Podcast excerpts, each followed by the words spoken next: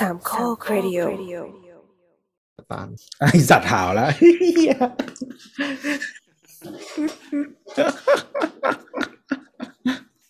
คุยกันมาตั้งนานมันไม่เริ่หามไม่ตลกแล้วอะ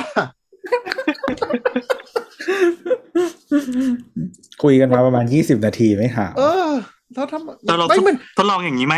คือเออเอาเสียงเนี่ยเป็นเสียงจิงเกิลแล้วก็ไปปล่อยในสักที่หนึ่งต้องเหมือนเวลาคุยกันนั่งเล่นอะไรกันไป แล้วก็อยู่ก็เปิดเสียงนี้ขึ้นมาดูว่าเสียงนี้จะหาวแบบคือคือคือถ้าเดานะ ว่าว่าสมมติอยู่ข้างนอกข้างนอกอะน่าจะไม่หาว แต่อันเนี้ยคือ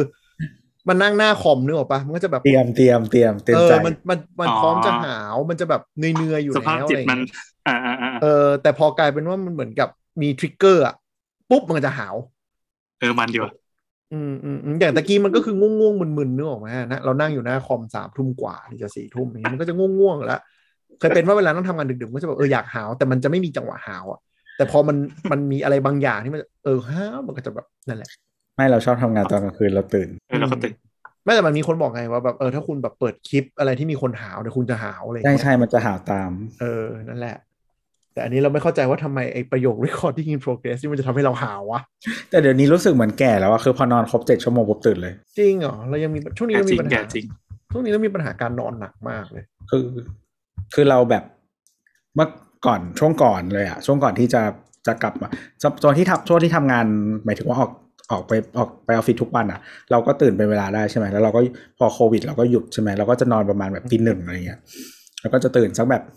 เก้าโมงอะไรอย่างงี้ใช่ไหมแล้วช่วงนี้ก็คือแบบถ้าเรานอนเที่ยงคืนอะเราจะตื่นหกโมงสี่สิบห้าทุกวัน คือที่บอกว่าตอนนี้เรามีปัญหาการนอนอะเรานอนวันละสามชั่วโมง สลับกับวันละเจ็ดชั่วโมง คืองงมากแบบ วันที่นอนสามชั่วโมงคือแบบตีสามก็ไม่หลับแบบแล้วอยู่ๆก็จะแบบภาพเหมือนแบบนอนกิ้งไปกิ้งมาแล้วภาพตัดปึ๊บ เลยทีคือแบบนาฬิกาปลุกตอนประมาณเจ็ดโมงแล้วอันนี้คือร่างกายมันไม่ไหวแล้วมันเลยตัดไงเออเออแล้วแบบเออกูไม่ไหวแล้วแต่ตอนก่อนตีสามอะมันไม่หลับเว้ยแล้วเสร็จปุ๊บคืออมวันถัดมาก็คือ ง่วงระหว่างวันไหมไม่แต่รู้สึกเพลียรู้สึกเหนื่อย แล้วเสร็จปุ๊บเนี่ย คืนวันนั้นก็จะแบบสี่ทุ่มล่วงโคตรนี่แย่อันนี่แย่เออมันเป็นไซเคิลไม่ดีเออแล้วพอสี่ทุ่มปุ๊บ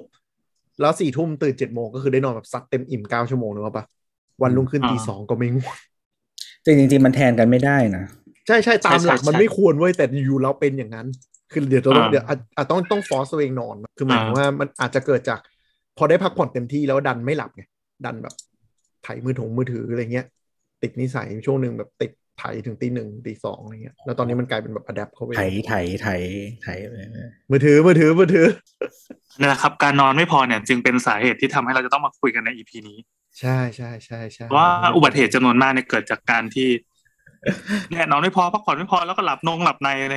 อย่างล่าสุดก็มีคลิปคลิปหนึ่งไม่แน่ใจว่ามันเป็นรถไหลที่เป็นอะไรที่รถมันขับไปเรื่อยๆแล้วก็ไปชน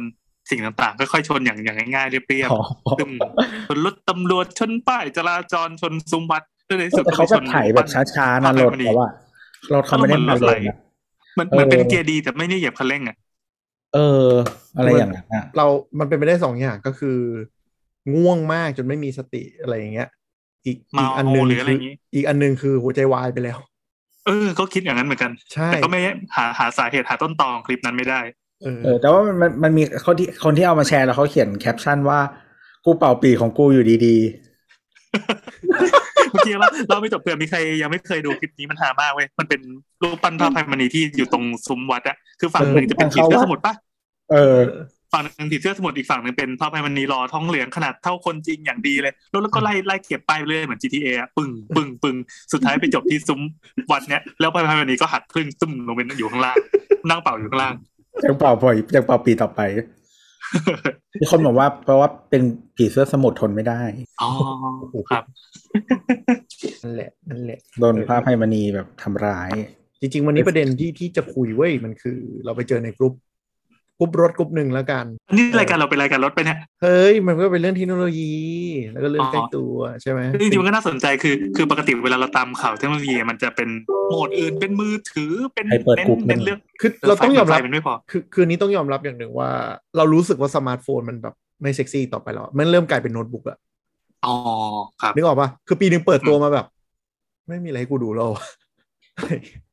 เลิกจำรุ่นจำอะไรของมือถือไปนานละใช่ถ้าไม่ใช่เป็นรุ่นยี่ห้อ หรือว่ารุ่นเรือธงที่เราสนใจมากๆถ้าไม่ใช่เรือธงก็จำไม่ได้เว้ยใช่แล้วก็คือเออมันมันมีตัวเคยบอกป่าว่าที่แบบ เวลามือถือเริ่มแข่งกันเรื่องกล้องอะคือแสดงว่าหมดมุกแล้วจริงใช่มันไม่มีมุกแล้วให้เล่นเออซึ่งก็เป็นอย่างนี้มาหลายปีแล้วๆใช่ใช่มันก็เลยแบบโอเคซึ่งสมัยก่อนนี่คือแบบรุ่นถูกรุ่นแพงจำได้หมดทุกยี่ห้อเลยนะ ใช่เออจริง ๆ เพราะว่าแต่ละแต่ละรุ่นอะมันตลาดมันใหม่ใช่ปะมันมีทุกคนจะแย่งกันความแตกต่างนึกออกปะเพื่อที่จะรู้ว่าตลาดต้องการยังไง กล้องสามมิติกล้องหน้าจอนู่นนี่นั่นอะไรเงี้ยจอโอ้ตัยวช่วงนี้ทดเป็ลนองสนุกมากเออเทคโนโลยีใหม่อันนี้โอ้โหนู่นนี่อะไรสมัยนี้ทุกคนคือแบบมันเหมือนมันมัน streamline มาแล้วนะทุกคนก็ออกอืมามเหมือนกัน จอเทคโนโลยีอืมเดียวกันอะต่างกันที่กล้องแข่งกันเรื่องดีไซน์ แข่งกันอะไรอย่างเงี้ยสมัยหรือที่เติมสเปคตัวเลขลงไปนิดนึงเอพออ สมัยที่อยู่ในวงการแล้วแบบ ได้มือถือทดลองมาแล้วก็ได้เปลี่ยนทุกอาทิตย์ทุกเดือนอะไรเงี้ยสนุกสนุกสนุกสนุกยุค Android แรกๆยุค iPhone 4 4S อะโอ้สนุก ยุคยุคก่อนสมาร์ทโฟนสี่ feature phone ก็สนุก N-Gage N-Gage ได้ตอนแรก N-Gage มาแบบโหมือถือเล่นเกมได้โคตรเท่เลย แต่ใครดีไซน์ให้โทรศัพท์เอาสันเข้าหูวะอุบาทที่พันสมันกเป็นดียุคนะที่คนยังคุยยังต้องคุยโทรศัพท์อยู่ด้วยนะอืมอืมแล้วก็แบบเอาสั่นมาวางบนหู อ่าเด็ก เฮ้ยเราว่าโอเคนะ มันมันโดนหน้ามันไม่เยอะไง สิวก็จะไม่ขึ้นสมัยมันจอเล็กนะจอมันเล็กตรงกลางมันไม่มีผลอะไรอยู่ไม่แล้วแล้วเอ็นเอ็นเกจรุ่นแรกอะ จอมันเป็นแนวตั้งเลยนะเว้ยใช่แล้วเป็นจอแนวคือมันเป็นเหมือนจอแนวตั้งมือถือมือถือถึงมือถือมันเป็นแนวนอน แต่จออ่าเป็นแนวตั้งมอ๋อนั่นแหละครับ ก็ซึ่งปรากฏการณ์ไอความพิลึกพิลั่นของการออกแบบมือถือในแต่ละรุ่นเนี่ยตอนนี้มันเกิดขึ้นกับวงการรถยนต์ใช่โดยเฉพาะรถยนต์ไฟฟ้า EV เนี่ยใช่ แข่งกันแล้วนานมาก หรือมูหลาแม้ดกระทั่งมูหลาดทูบีแฟร์คนวงการเทคเว็บเทคทั้งหมดตอนนี้ก็โดดมารีวิวก็เล่นโหลดกันหมดแล้วอืมอ๋อเออใช่ไหมมันมันมันกลายเป็นกิสโมตัวใหม่เป็นของเล่นใหม่อะของเล่นใหม่ จริงแต่เราก็คงเปลี่ยนทุกอาทิตย์งั้นไม่ได้นะๆก็ไม่แน่ถ้าพูดถึงว่าถ้าวงการ tech มันลงมาจับ คือรถคืออะไม่ไม่คือถ้าคุณเป็นรีวิวเวอร์มันก็มันก็อาจจะทำได้ใช่ใช่แต่ว่าแต่หคือมายถึงว่าเออแต่ว่าตอนตอนที่เราได้เปลี่ยนมือถือบ่อยๆก็คือต้องเป็นรีวิวเวอร์ไง เพราะว่าถ้าเราไม่ได้เป็นเราก็จะเปลี่ยนไม่ได้อืมแต่มันมีคนบอกไว้เหมือนกันว่าแบบถ้าบริษัท tech อย่างเช่น let's say Google Apple อะไรเงี้ยโดดเข้ามาจริง มันอาจจะมีวิธีการขายรถที่อาจจะไม่เหมือนปกติก็ได้ subscription เนี่ยเออ subscription หรือว่าซื้อไปแล้ว 2 ปี turn รุ่นใหม่ได้อะไรเงี้ยเออ คือเป็นคือคืออัปเกรดทุกสองเอปีอบริษัทพวกนี้มันอยู่ในแบบ streaming อ่า revenue stream ที่มันแบบต้องมีทุก quarter ทุกปีเนี่ยหรอกปะเพราะฉะนั้นอืมถ้ามันขายรถแล้วมันจะไม่แบบไม่เหมือนระบบก่อนเนาะขายแล้วก็ทิ้งไปเลยอะไรเงี้ย แต่นี่อาจจะมองว่าอะกูเป็น transportation as a service เป็นเทคโนโลยีอืมอ่ามึงอาจจะ sub สามปี แล้วก็มีอ่ามีดาวเท่านี้มีผ่อนเท่านี้แล้วสดสับสิปุ๊บเทิร์นเปลี่ยนรุ่นใหม่ คือเราเราไม่มีทางรู้เลย เพราะว่าคือเหมือนบริษัทรถอะ มันนิ่งมาหลายปีนี่หรอกปะแต่ตอนนี้เทสลามันโดนไปแบบไป disrupt ระบบหลายอย่างมาก เพราะฉะนั้นเราอาจจะเห็นอะไรใหม่ๆ ยิ่งยิ่งถ้า maintenance มันถูกอะ revenue stream ตรงนี้เขาจะหายไป ใช่ คือมันขายรถอย่างเดียวแล้วรอคนไปใช้แบบ7จ็ดแปีไม่ได้ไงมันต้องหาของเล่นมาหลอกคนไปเรื่อยๆ หรือแม้กระทั่งเทสลาเองที่ ultimate goal จริงๆ เขาก็จะคือ คนมีตังค์ซื้อรถ แล้ววันไหนไม่ได้ขับรถ ปล่อยรถให้ไปวิ่งหาเงินได้ คือถ้าอันนี้ภาพที่เขามองไว้เป็นแบบ fully auto เอ่อ autonomy อะ ก็คือสมมุติอะจันทร์ถึงศุกร์เราใช้ไปทำงานมาเสาร์นี้ไปโดนก็กดรถแบบอะไปหาตังค์ให้กูหน่อยปุ๊บแล้วมันก็ไปเป็น robot แท็กซี่ตอนที่แบบ สมมติเราขับจากบ้านอยู่ suburb ใช่ไหมอืมเขาไปทำงานที่ออฟฟิศในเมือง แล้วก็อ่าตอนกลางวันอะ เราก็ปล่อยรถให้ไปเป็นแบบ Uber robot แท็กซี่ เอออืมใช่อะไรอย่างอย่างเงี้นี้ยก็ได้เราก็ไม่รู้อนาคตจะเป็นแต่มันคือธีมที่บริษัท tech มันลงมากันหมดอะแสดงว่ามันหมดหมดบุกหากินในของใน atmosphere นั่นแหละก็เริ่มโดดมาลงลงรถใช่ไหมอย่าง Google ก็ชัดเจนว่าว่า Google หรือ Apple ก็ชัดเจนเรื่องมาทำเนาะไอ้ระบบแดชบง dashboard ที่เราคุยกันไปทั้งสองตอนอะว่าก็เอออืมโฟกัสเรื่องรถเยอะขึ้นนี่เพราะฉะนั้นรถก็เลยเป็นส่วนหนึ่งของเทคจ็อกได้นะครับ นี่คือการแถโอเคเออ make แต่ sense วันนี้ไม่ใช่ make ประเด็น sense วันนี้ไม่ใช่ประเด็นวันนี้จะคุยเรื่องประเด็นเรื่อง น่าจะเห็นหน้าปกแล้วล่ะก็คือ เราวันนี้เราเจอในกลุ่มรถหนึ่งก็คือมีคนไปขับชนท้ายรถหนึ่งเละเลย แล้วก็ประกันทางนู้นเป็นประกันชั้นหนึ่งแล้วเราไม่มีประกันไอ้ไอ้คนที่ไปชนไม่มีประกัน ก็โดนประกันมาขอเคลมแบบเขาเคลมทางนู้นเรียบร้อยปุ๊บก็มาเก็บค่าใช้จ่ายโดนไปสองแสนกว่า ซึ่งเนื่องจากว่าคนนี้ไม่มีประกันถูกไหมก็คือไม่มีใครเคลียร์ปุ๊บก็ก็ต้องเก็บตังค์เงินสดอะพูดง่ายๆเหมือนมาวางบินอย่างเงี้ยเขาบอกไม่มีปัญญาจ่ายทำไงดีอะไรอย่างเงี้ยก็จะมีคนมาแนะนงแนะนำอะไรด้วยนั้นมาเออคำแนะนำก็คืออะไรวะถ้าเจอเจอเคสอย่างเงี้ยอ่าปล่อยศาลฟ้องเลย แล้วค่อยว่ากันแล้วจะเกิดอะไรขึ้นระหว่างนั้นนะเกิดอะไรขึ้นระหว่างนั้นหนอ ก็คือเขาก็คืจะออยากได้ให้มาฟ้องเอาอะไรอย่างงี้ใช่ไหมใช่อยากได้ให้มาฟ้องเอาอ่าอืมถ้าไม่มีปัญญาจ่ายจริง ๆ ขั้นแรกก็คือลองเจรจากับทางนู้นก่อน ว่าพอลดได้ไหมเป็นอะไรที่อยู่ใน gap ที่เราจ่ายไหวพยายามพยายาม haircut ตั้งแต่แรกพยายาม haircut ก่อน แต่ถ้าไม่ได้จริง ๆ ก็แนะนำให้ให้ให้รอฟ้องอะเออคือถ้ามันแบบสองแสนกว่าแล้วเป็นแบบคนแบบไม่ได้มีเงินก้อนอะไรอย่างนี้มันไม่มีทางไหวอยู่แล้วนึกออกปะอืมก็รอฟ้องมา ซึ่งถ้าฟ้องมาอย่างเงี้ยแล้วเราก็พอได้รับ notice เราไม่ได้หนีหายไปศาลยอมเสียเวลาไปศาลทำอะไรเรียบร้อยเงี้ยก็อาจจะได้รับเขาเรียกนะความเมตตาก็จะลดลงบางที significant เหมือนกันลดเยอะ แล้วอาจจะผ่อนได้แบบสองปีอะไรอย่างงี้ก็มีครับ เพราะฉะนั้นก็คืออย่าหนีแต่ว่าถ้าไม่ไหวก็ไม่ต้องจ่าย ไม่มีไม่หนีไม่จ่ายอยากได้ฟ้องเอาเออเออคือมันมันดูแย่นะ แต่มันเป็นความเป็นจริงอย่างหนึ่งในเชิงว่า บริษัทประกันบางทีก็จะเรียกราคาที่มันเวอร์ กดเต็ม กดเต็ม โดยเฉพาะเคสชนหนักเกินห้าหมื่นเนี่ย ประกันส่วนใหญ่จะกดเต็ม เพราะรู้ว่าหลายคนก็คือไม่มีปัญญาจ่าย แล้วไงไปฟ้องศาลศาลก็จะลดจำนวนลงนึกออกไหมอีกอย่างเวลาอืมถ้าชนหนักมากๆอะเหมือนเขาเรียกว่าอะไร เวลาซ่อมแบบชนน้อยกับซ่อมแบบชนหนักมันจะต่างกันเยอะเหมือนกันอ่าใช่ก็มูมูลค่าซากหรืออะไรทุกอย่างมันมันมันเปลี่ยนไปแบบโดยสิ้นเชิงหมดอะไรอย่างเงี้ยทุกอย่าง แต่แต่เคสนี้มันจะตลกนิดนึงคือตรงที่แบบตอนแรกเป็นอุบัติเหตุ แต่ก็มีคนมาถามว่าไปทำอีท่าไหน แล้วบอกมานั่งมอบอกบอกว่าแบบมีแอลกอฮอล์เกินแต่โชคดีตำรวจไม่ไม่ลงไม่ลงในสำนวนให้เนี่ยวุฒิสารเมาแต่ไม่โดนจับได้ถ้าศาลมาเห็นเนี่ยนะอาจจะไม่ได้รับการลดด้วยซ้เห็นไหมถึงไม่เห็นในโซเชียลนี้ใช่ไหมำ ก็ถ้าสมมติทนายฝั่งตรงข้ามหยิบประเด็นนี้มาก็จะโดนสอบอย่างอ่าอื่นว่าเออเออเออเออก็จะอาจจะโดนกันทั้งกระบี่เลยนึกออกไหมอืมจะโดนข้อหาครบอะไรอย่างเงี้ยใช่โดนทั้งอะไรบ้างฮะการเท็จเจ้าหน้าที่รู้สมคบคิดกับความประมาทให้คนอื่นว่าจะไม่ไม่สมควรแก่การลดโทษทางแพ่งอะไรเกมยาว เกมยาวเกมยาวสึกไวรัลด้วยไงโพสต์นี้เออเออเอออะทีนี้กลับมาก็คือเรื่องรถเรื่องรถรถเนี่ยเราเราว่าหลายคนไม่รู้เยอะ อย่างประกันมีกี่เลเวลใช่ไหมรถชนขึ้นมาต้องทำยังไงอ่าซึ่งอันนี้มันมันเราเรามองว่ามันเป็นความรู้ที่ท่านผู้ฟังส่วนใหญ่ก็ควรจะรู้ไว้แม้ว่าจะชีวิตนี้อาจจะไม่ได้ขับรถเลยก็ควรรู้ไว้ เพราะบางทีเราอาจจะเป็นคู่กรณีกับรถอืมเองเอาเบสิกก่อนประกันที่เราบอกมีประกันชั้นหนึ่งชั้นสองชั้นสามเนี่ยมันต่างกันยังไง คือประกันชั้นหนึ่งชั้นสองชั้นสามมาส่วนใหญ่มันเอาไว้เรียกความคุ้มครองที่ต่าง ว่าแต่ละเลเวลคุ้มครองอะไรเท่าไหร่ยังไงบ้างมันเอ้ยเออรู้เปล่าว่ามีประกันชั้นสี่ด้วยนะไม่รู้ เออ เป็นประกันที่เขาไม่ค่อยอยากขายกัน เพราะอะไรมันคุ้มเหรอ มันแบบมันได้เบี้ยน้อยมากอะ่ะ เพราะฉะนั้นก็คือเขาก็ไปขายอะไรที่มันนี่ดีก็แปลว่ามันก็ต้องมันก็ต้องมีความคุ้มบางอย่างสำหรับคนซื้ออะลองลองแจกแจงก่อนดีว่าหนึ่งสองสามสี่นี่มันต่างกันยังไง ได้แบบหนึ่งคือกำลังจะเห็นบอกส่งว่าชาร์จมาด้วยเออ ไม่ จะบอกว่าเว็บซอสสกีที่เปิดไว้มันหายไปไหนไม่รู้เผื่อปิดโคมไปอะเอาประกันเอาประกันหนึ่งสองสามแล้วก็สองเคพันยสามเคยประชุมแล้วปิด ปิดแท็บไออะไรกูเกิลมีดอะเออแล้วหายไปเลย หายไปเลยก็ต้องไปหาลิงก์มาเข้าใหม่ เออเนี่ยเซ็งกันหนึ่งแต่ว่าคือเราต้องไปเจอแบบประกันรถยนต์ไอ้ที่แบบชั้นสี่เนี่ย คืออยู่ในเว็บแบบของ OIC อะเว็บแบบคปภอะไรเงี้ยเพราะว่าเว็บเอกชนแทบไม่มีใครขายอะเอาที่นิยมกันก่อนหนึ่งสองสามสองพันสามลัสอ่าประกันชั้นหนึ่งเนี่ยก็คือประกันที่ครอบจักรวาลที่สุด คุ้มครองทุกอย่าง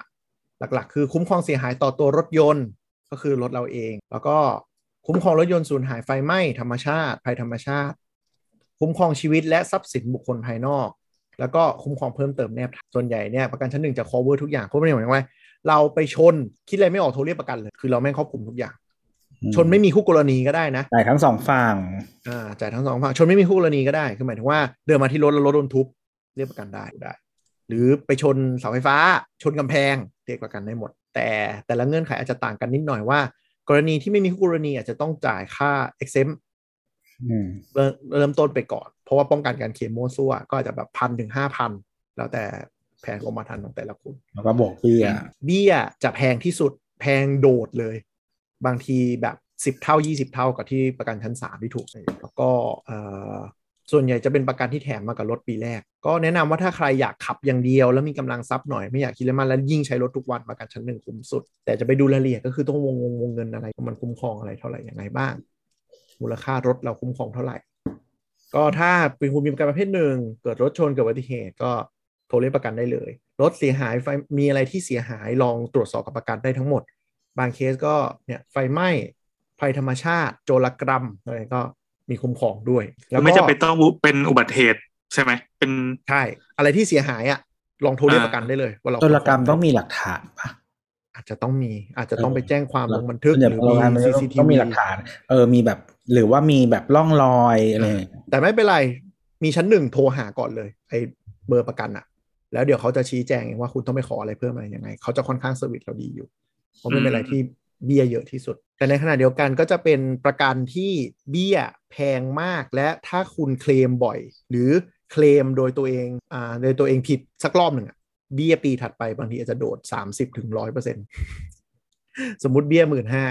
ถ้าเราแบบดันไปชนอะไรแล้วเราเคลมหนักโดยที่ไม่มีคู่กรณีหรือไม่ผิดอะไรอย่างเงี้ย ปีหน้าถัดไปอาจจะแบบเขาเรียกว่าเบี้ยตีทิ้งอะจากหมื่นห้าโดดไปสี่หมื่นเขาไม่อยากให้เราต่อกันใช่มันเป็นวิธีของเขาเองใช่ไหมคือเขาสามารถกำหนด ค่าเบี้ยได้ตามใจชอบอย่างนี้เลยปะใช่ใช่อ๋อแล้วก็ไม่ได้มีไม่ได้มีกฎหมายมาควบคุมใช่ไหมว่าไม่มีว่าไม่ให้ทำอย่างนี้อะไรเงี้ยไม่มีหรือว่าอันนี้ก็เป็นสิ่งปกติสิ่งปกติเลยเพราะว่าประกันเรา มันอยู่ที่ว่าเขาจะเสนออะไรยังไง ก็เป็นเป็นก็เป็นสูตรคณิตศาสตร์ประกันของเขาเองอะใช่ คือแล้วเขาจะไม่แชร์ข้อมูลกัน ก็คือหมายถึงว่า ถ้าเบี้ยมันโดดขนาดนั้นปุ๊บ เปลี่ก็ยนเตรียมเจ้าเช็คเจ้าใหม่ได้เลย ก็เวียนไปจนครบแล้วก็ มันก็เป็นเทคนิคหนึ่งก็คือมีคนเนื่องจากบริษัทประกันรถยนต์เรามีเราเป็นสิบยี่สิบเจ้ามั้งเพราะฉะนั้นเออบางคนบางก็เปลี่ยนประกันจนหมดอายุประกันภัยอะมันเจ้าเล็กเจ้าน้อยก็มีใช่ซึ่งประกันเนี่ยเสน่ห์ของมันก็คือมันเป็นธุรกิจที่เรียกว่าเราว่า no bullshit อะคือมันมี database เว้ยมันมี database ยันว่าแบบอ่าคนขับอายุประมาณนี้ ระบบคนขับ CRM แบบว่าแน่นเออแล้วก็ คนขับรถยี่ห้อนี้ ประเภทนี้เสี่ยงอุบัติเหตุกว่าเบี้ยแม่งจะแพงกว่ารถ segment เดียวกันของแบรนด์อื่น ว้าว ใช่ๆแต่เช่นคนขับรถยี่ห้อ M ส่วนใหญ่จะแบบว่า ชอบชอบความเร็วอะไรอย่างเงี้ย มันอาจจะแพงกว่าคนขับรถยี่ห้อ T อะไรอย่างเงี้ยใช่ จะเป็นอย่างนั้นเลย หรือแม้กระทั่งใน segment เดียวกันรถญี่ปุ่นอย่างเงี้ย H T N เนี่ย มันก็จะมีเจ้าหนึ่งที่เบี้ยแพงกว่า ไม่บอกว่าเจ้าไหนอืมอืมอันเนี้ยอันเขาจะมีดัตต้าเบสที่ประกันเขาจะรันไว้เลย เพราะฉะนั้นบางทีก็จะแปลกใจว่า เฮ้ยทำไมเพื่อนกูซื้อยี่ห้อทีกูซื้อยี่ห้อ H ทำไมมันเบี้ยไม่เท่ากันวะ มันจะเขาจะมีประวัติการคำนวณเลย ก็ก็ทาทานเป็นรถอินเดียไงอืมใช่ใช่ใช่ ต่อไปเป็นประกันรถยุโรปของอะรถยุโรปรถยุโรปรถยุโรปนี่เบี้ยแพงน่าเดือดมากเลย อ๋อรถอังกฤษอะแล้วแล้วอังกฤษแล้วอังกฤษนี่บางทีก็เคลมแล้วไม่มีประรอสองเดือน วันนี้เว้ยวันนี้เว้ยขับขับรถไปใช่ป่ะแล้วก็แบบ เหมือนรถติดใช่ไหมแล้วก็หันหันไปมองรถข้างๆอะเป็นยี่ห้อเดียวกันสองคันติดกัน แต่ว่าคันหลังอะก็คือเขาอะติดสติกเกอร์แบบชิ้นเล็กๆอะอืมที่มันเป็นที่มันเป็นสติกเกอร์นูนอะอืมเหมือนแบชอะอืมเออแบบติดเต็มคันเลยเว้ย แล้วก็ติดเต็มเต็มไม่ได้เยอะขนาดนั้นเล็กๆ แต่ว่าประมาณแบบห้าหกอันอะห้าหกอัน เออซึ่งซึ่งก็เยอะอะนะ เออแล้วก็จะแบบเป็นเป็นธงส่วนใหญ่จะเป็นธงแต่ว่าเป็นอืมรูปร่างต่างๆนะเป็นโล่บ้างเป็นอะไรบ้าง เป็นธง Union Jack ทุกอัน แล้วก็เขียนว่า England England England England ยี่ห้อนั้นเหรอเออ แต่ว่าไม่ไม่ใช่ธงอังกฤษนะ เป็นธง UK นะแต่เขียนว่า Englandอย่าบูลลี่อย่าบูลลี่เขาเป็น Brit dynamic Brit โอเค เพราะว่าใช้ธง UK อืมเนาะ Brit ก็คือทั้งประเทศแต่ว่าเขาเขียนว่า England England England แล้วก็แบบไม่ใช่ธงอังกฤษ เกดูนะครับ รถนั้นเขาเลิกใช้คำว่าพวกนี้ไปทั้งหมดแล้วประมาณ 3 4 ปี หลังจากที่โดนล้อจนจนเละไปแล้วเราไม่พูดถึงแบรนด์ไหนนะครับ เป็นวิสกับเจนะจ๊ะเขายิง social monitor ดูด้วยจะฟ้องกูไหมเนี่ยอะกลับมาที่ประกันตะกี้เราพูดชั้นหนึ่งไปแล้ว ไปชั้นสองชั้นสองต่างกับชั้นหนึ่งอะไรก็คือ ไม่คุ้มครองรถเรา แต่คุ้มครองอ่าชีวิตและทรัพย์สินบุคคลภายนอก หมายถึงว่า ถ้าเราไปชนเขาเราผิดเคลมความเสียหายทางนู้นให้รถเราไปซ่อมก็ก็เวลาถ้า ถ้าถ้าเป็นอุบัติเหตุที่ไม่มีคู่กรณีก็เราสวยอย่างนี้ใช่ไหมใช่เราสวย แล้วแต่ชั้นสองเนี่ย จะต่างกับชั้นสามตะกี้พูดถึงอะมันเหมือนชั้นสามเหมือนชั้นสองเนี่ยคือเพิ่มอืมโจรกรรมสูญหาย แล้วก็รถยนต์ไฟไหม้ด้วยอ่าอืมส่วนใหญ่จะคุ้มครองคนที่ทำชั้นสองก็คือเสี่ยงพวกโจรกรรมกับสูญหาย แล้วก็ไฟไหม้อืมบ้านไม่มีที่จอดรถอ่าใช่พวกบ้านไม่มีที่จอดรถต้องไปจอดในซอยที่มันน่ากลัวอย่างเงี้ยเขาก็จะแนะนำให้นำชั้นสองดีกว่า เพื่อเคสนี้ไว้ แต่โดนงัดโดนอะไรจ่ายเอง มันมีมันมีมันมีในกรมธรรม์อยู่ต้องไปดูต้งั้อนงดูรู้สึกดีเทลบางทีจะของกรมคุ้มครองด้วย คือหมายถึงว่าบางทีโดนขโมยอะไรโดนถอดหูช้างอะไรไปอย่างเงี้ย ก็อาจจะคุ้มครองรถเดี๋ยวนี้มีหัวช้างอยู่หูกระจกกันแหละอะอ่าแต่ส่วนชั้นสามก็คือพูดง่ายๆคุ้มครองแค่อุบัติเหตุอย่างเดียว อ่าเขาเรียกว่าความรับผิดทรัพย์สินของบุคคลภายนอก แล้วก็จ่ายให้คนจ่ายให้คู่กรณีนะ เออให้คู่กรณี อ่า มีก็ไว้คือเวลาจ่ายเออ ก็คือเวลาเราขับรถไปอะ แล้วก็เห็นรถคันไหนที่มันเหมือนบูบีบูบีอะเออ ก็คืออาจจะเขาอาจจะทำชั้นสามมาแล้วเขายังไม่ได้ช่องของตัวเองใช่อ๋อเพราะต้องออกตังค์เอง เออแบบไม่ไม่มีไม่มีเขาเรียกอะไรกันชนอะ เออ เพราะว่าเพราะว่ารถมันบุบอะมันมีแค่คอสเมติกนึกออกปะก็ขับได้อะมันยังขับได้ เออ ก็บางทีก็ถอดกันชนทิ้งไปหรือว่าปล่อยกันชนบูบี้ไว้ ใช่ คือถ้าแนะนำว่าเอ่อ ต่อให้ไม่มีตังค์ยังไง ก็ควรจะทำชั้นสามไว้อยู่ดี อย่าให้มันประกันหลุด มันบังคับทำอยู่แล้วเพราะว่าถ้าถ้าให้ถ้ามันเป็นพรบอ๋อชั้นสามมันยังเป็นสมัครใจ ไอ้ที่คุ้มครองคุ้มครองคือคือพรบเออเดี๋ยวเดี๋ยวต้องอธิบายอีกพรบคืออะไรอะชั้นสามเนี่ยคือควรทำจริง ๆ เหตุผลก็คือวันหนึ่ง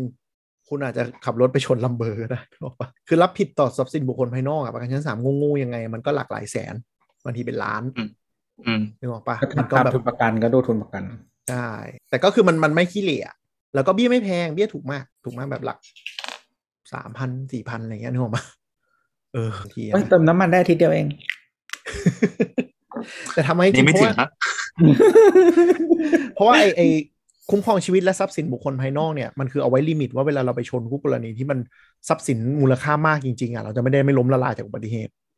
อืม เออก็คือเคสที่เราพูดไปตอนต้นรายการอะอยู่ๆคุณไปชนท้ายรถเบนซ์สักคันอะแล้ว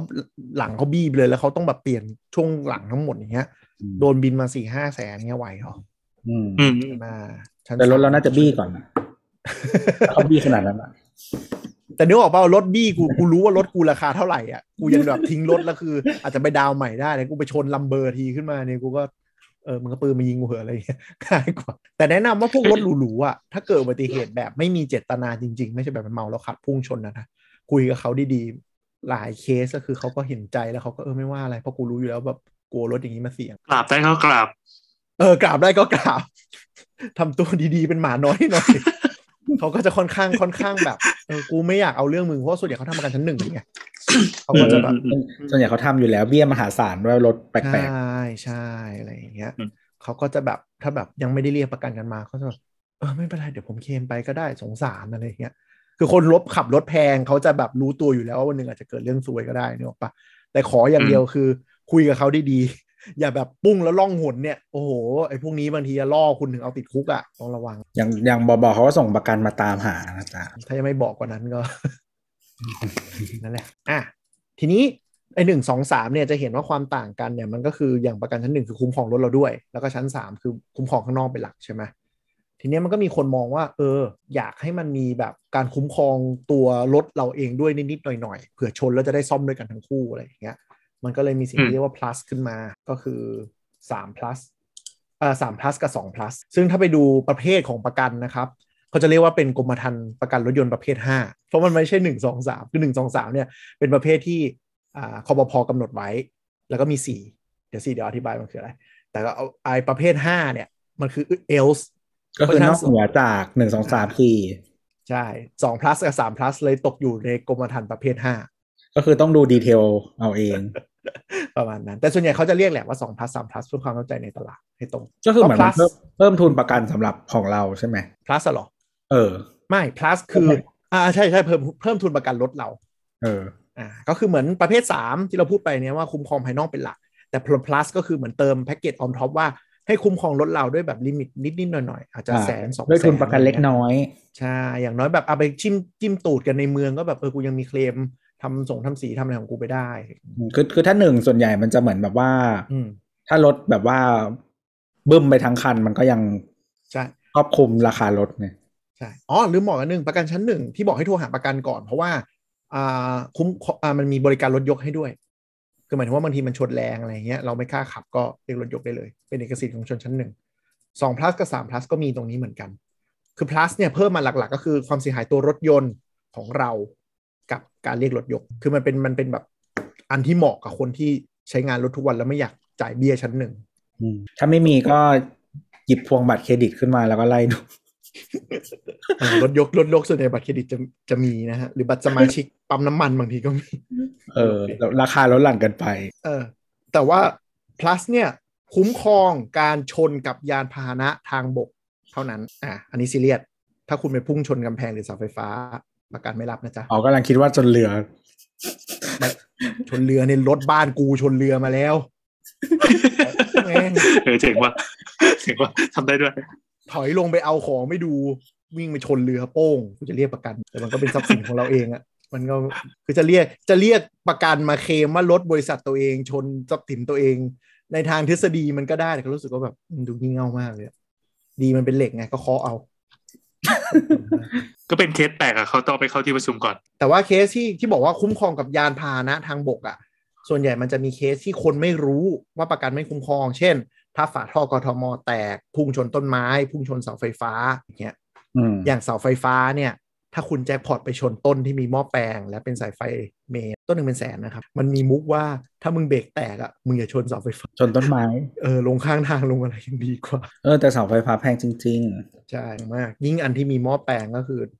บางคนคิดว่าชนแล้วแบบบินจะมาอะไรเงี้ยโอ้โหเป็นแสนนะครับเสาไฟฟ้าเนี่ยเพจก็ลองดูว่าอันไหนที่เหมาะกับตัวเอง แต่ส่วนใหญ่แนะนำไอ้ส่วนตัวนี้แนะนำนะ ไม่หนึ่งก็สามไปเลย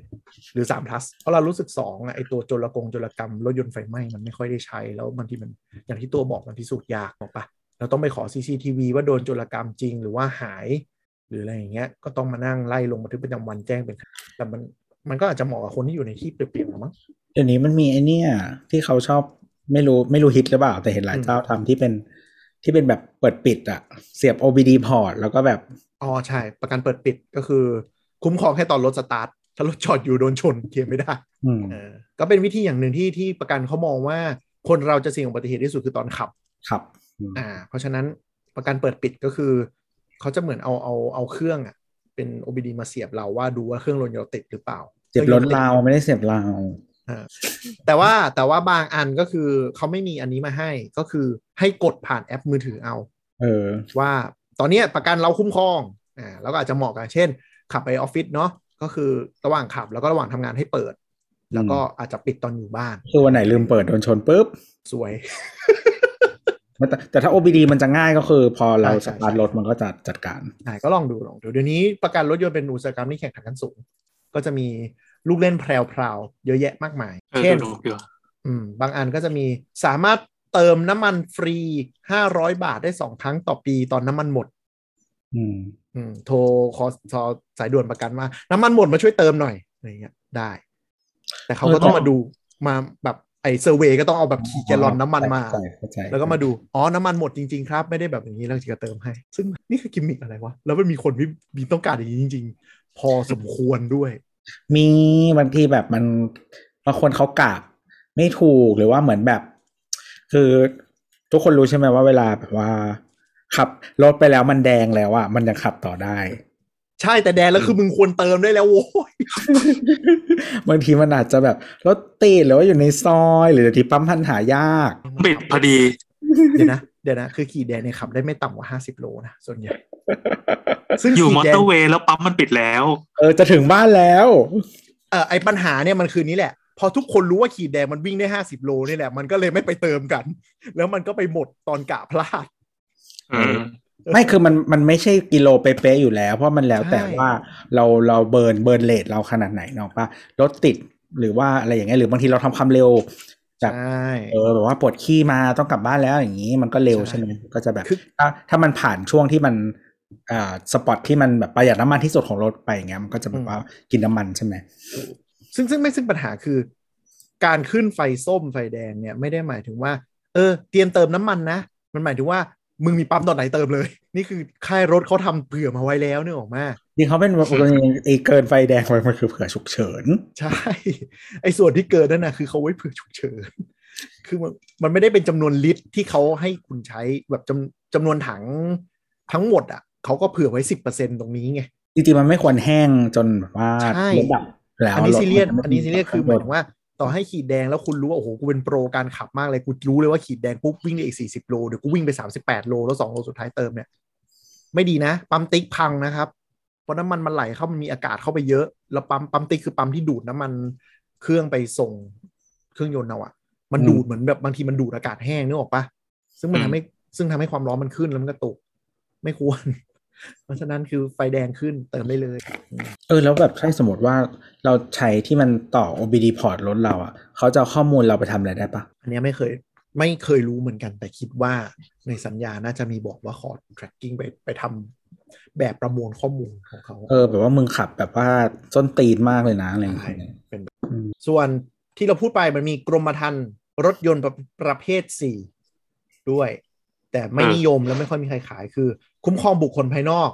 ไม่เกินหนึ่งแสนบาท มันก็เลยไม่ค่อยมีใคร คือหนึ่งแสนบาท ยุคนี้มันก็คงแบบไม่คุ้มมันก็ไปทำสามันที่แบบวงคุ้มครองด้านรักษาพยาบาล เพราะว่าประเภทประเภทสี่อะไม่คุ้มครองอาการบาดเจ็บนะ คุ้มครองแค่ทรัพย์สินบุคคลภายนอกนึกออกปะแต่บางทีเรารถชนปุ้งขึ้นมาเงี้ยแล้วเราฝ่ายผิด คนอยู่ข้างในรถฝั่งนู้นบาดเจ็บอะประกันชั้นสามมันคุ้มครองไงชั้นสี่มันไม่คุ้มครอง มันก็เลยไม่ค่อยมีใครทำเพราะบางทีอะรถเสียหายไม่หนักหรอก แต่คนข้างหน้าปุ๊บเราชนปุ้งหัวเขาก็แทกคอนโซล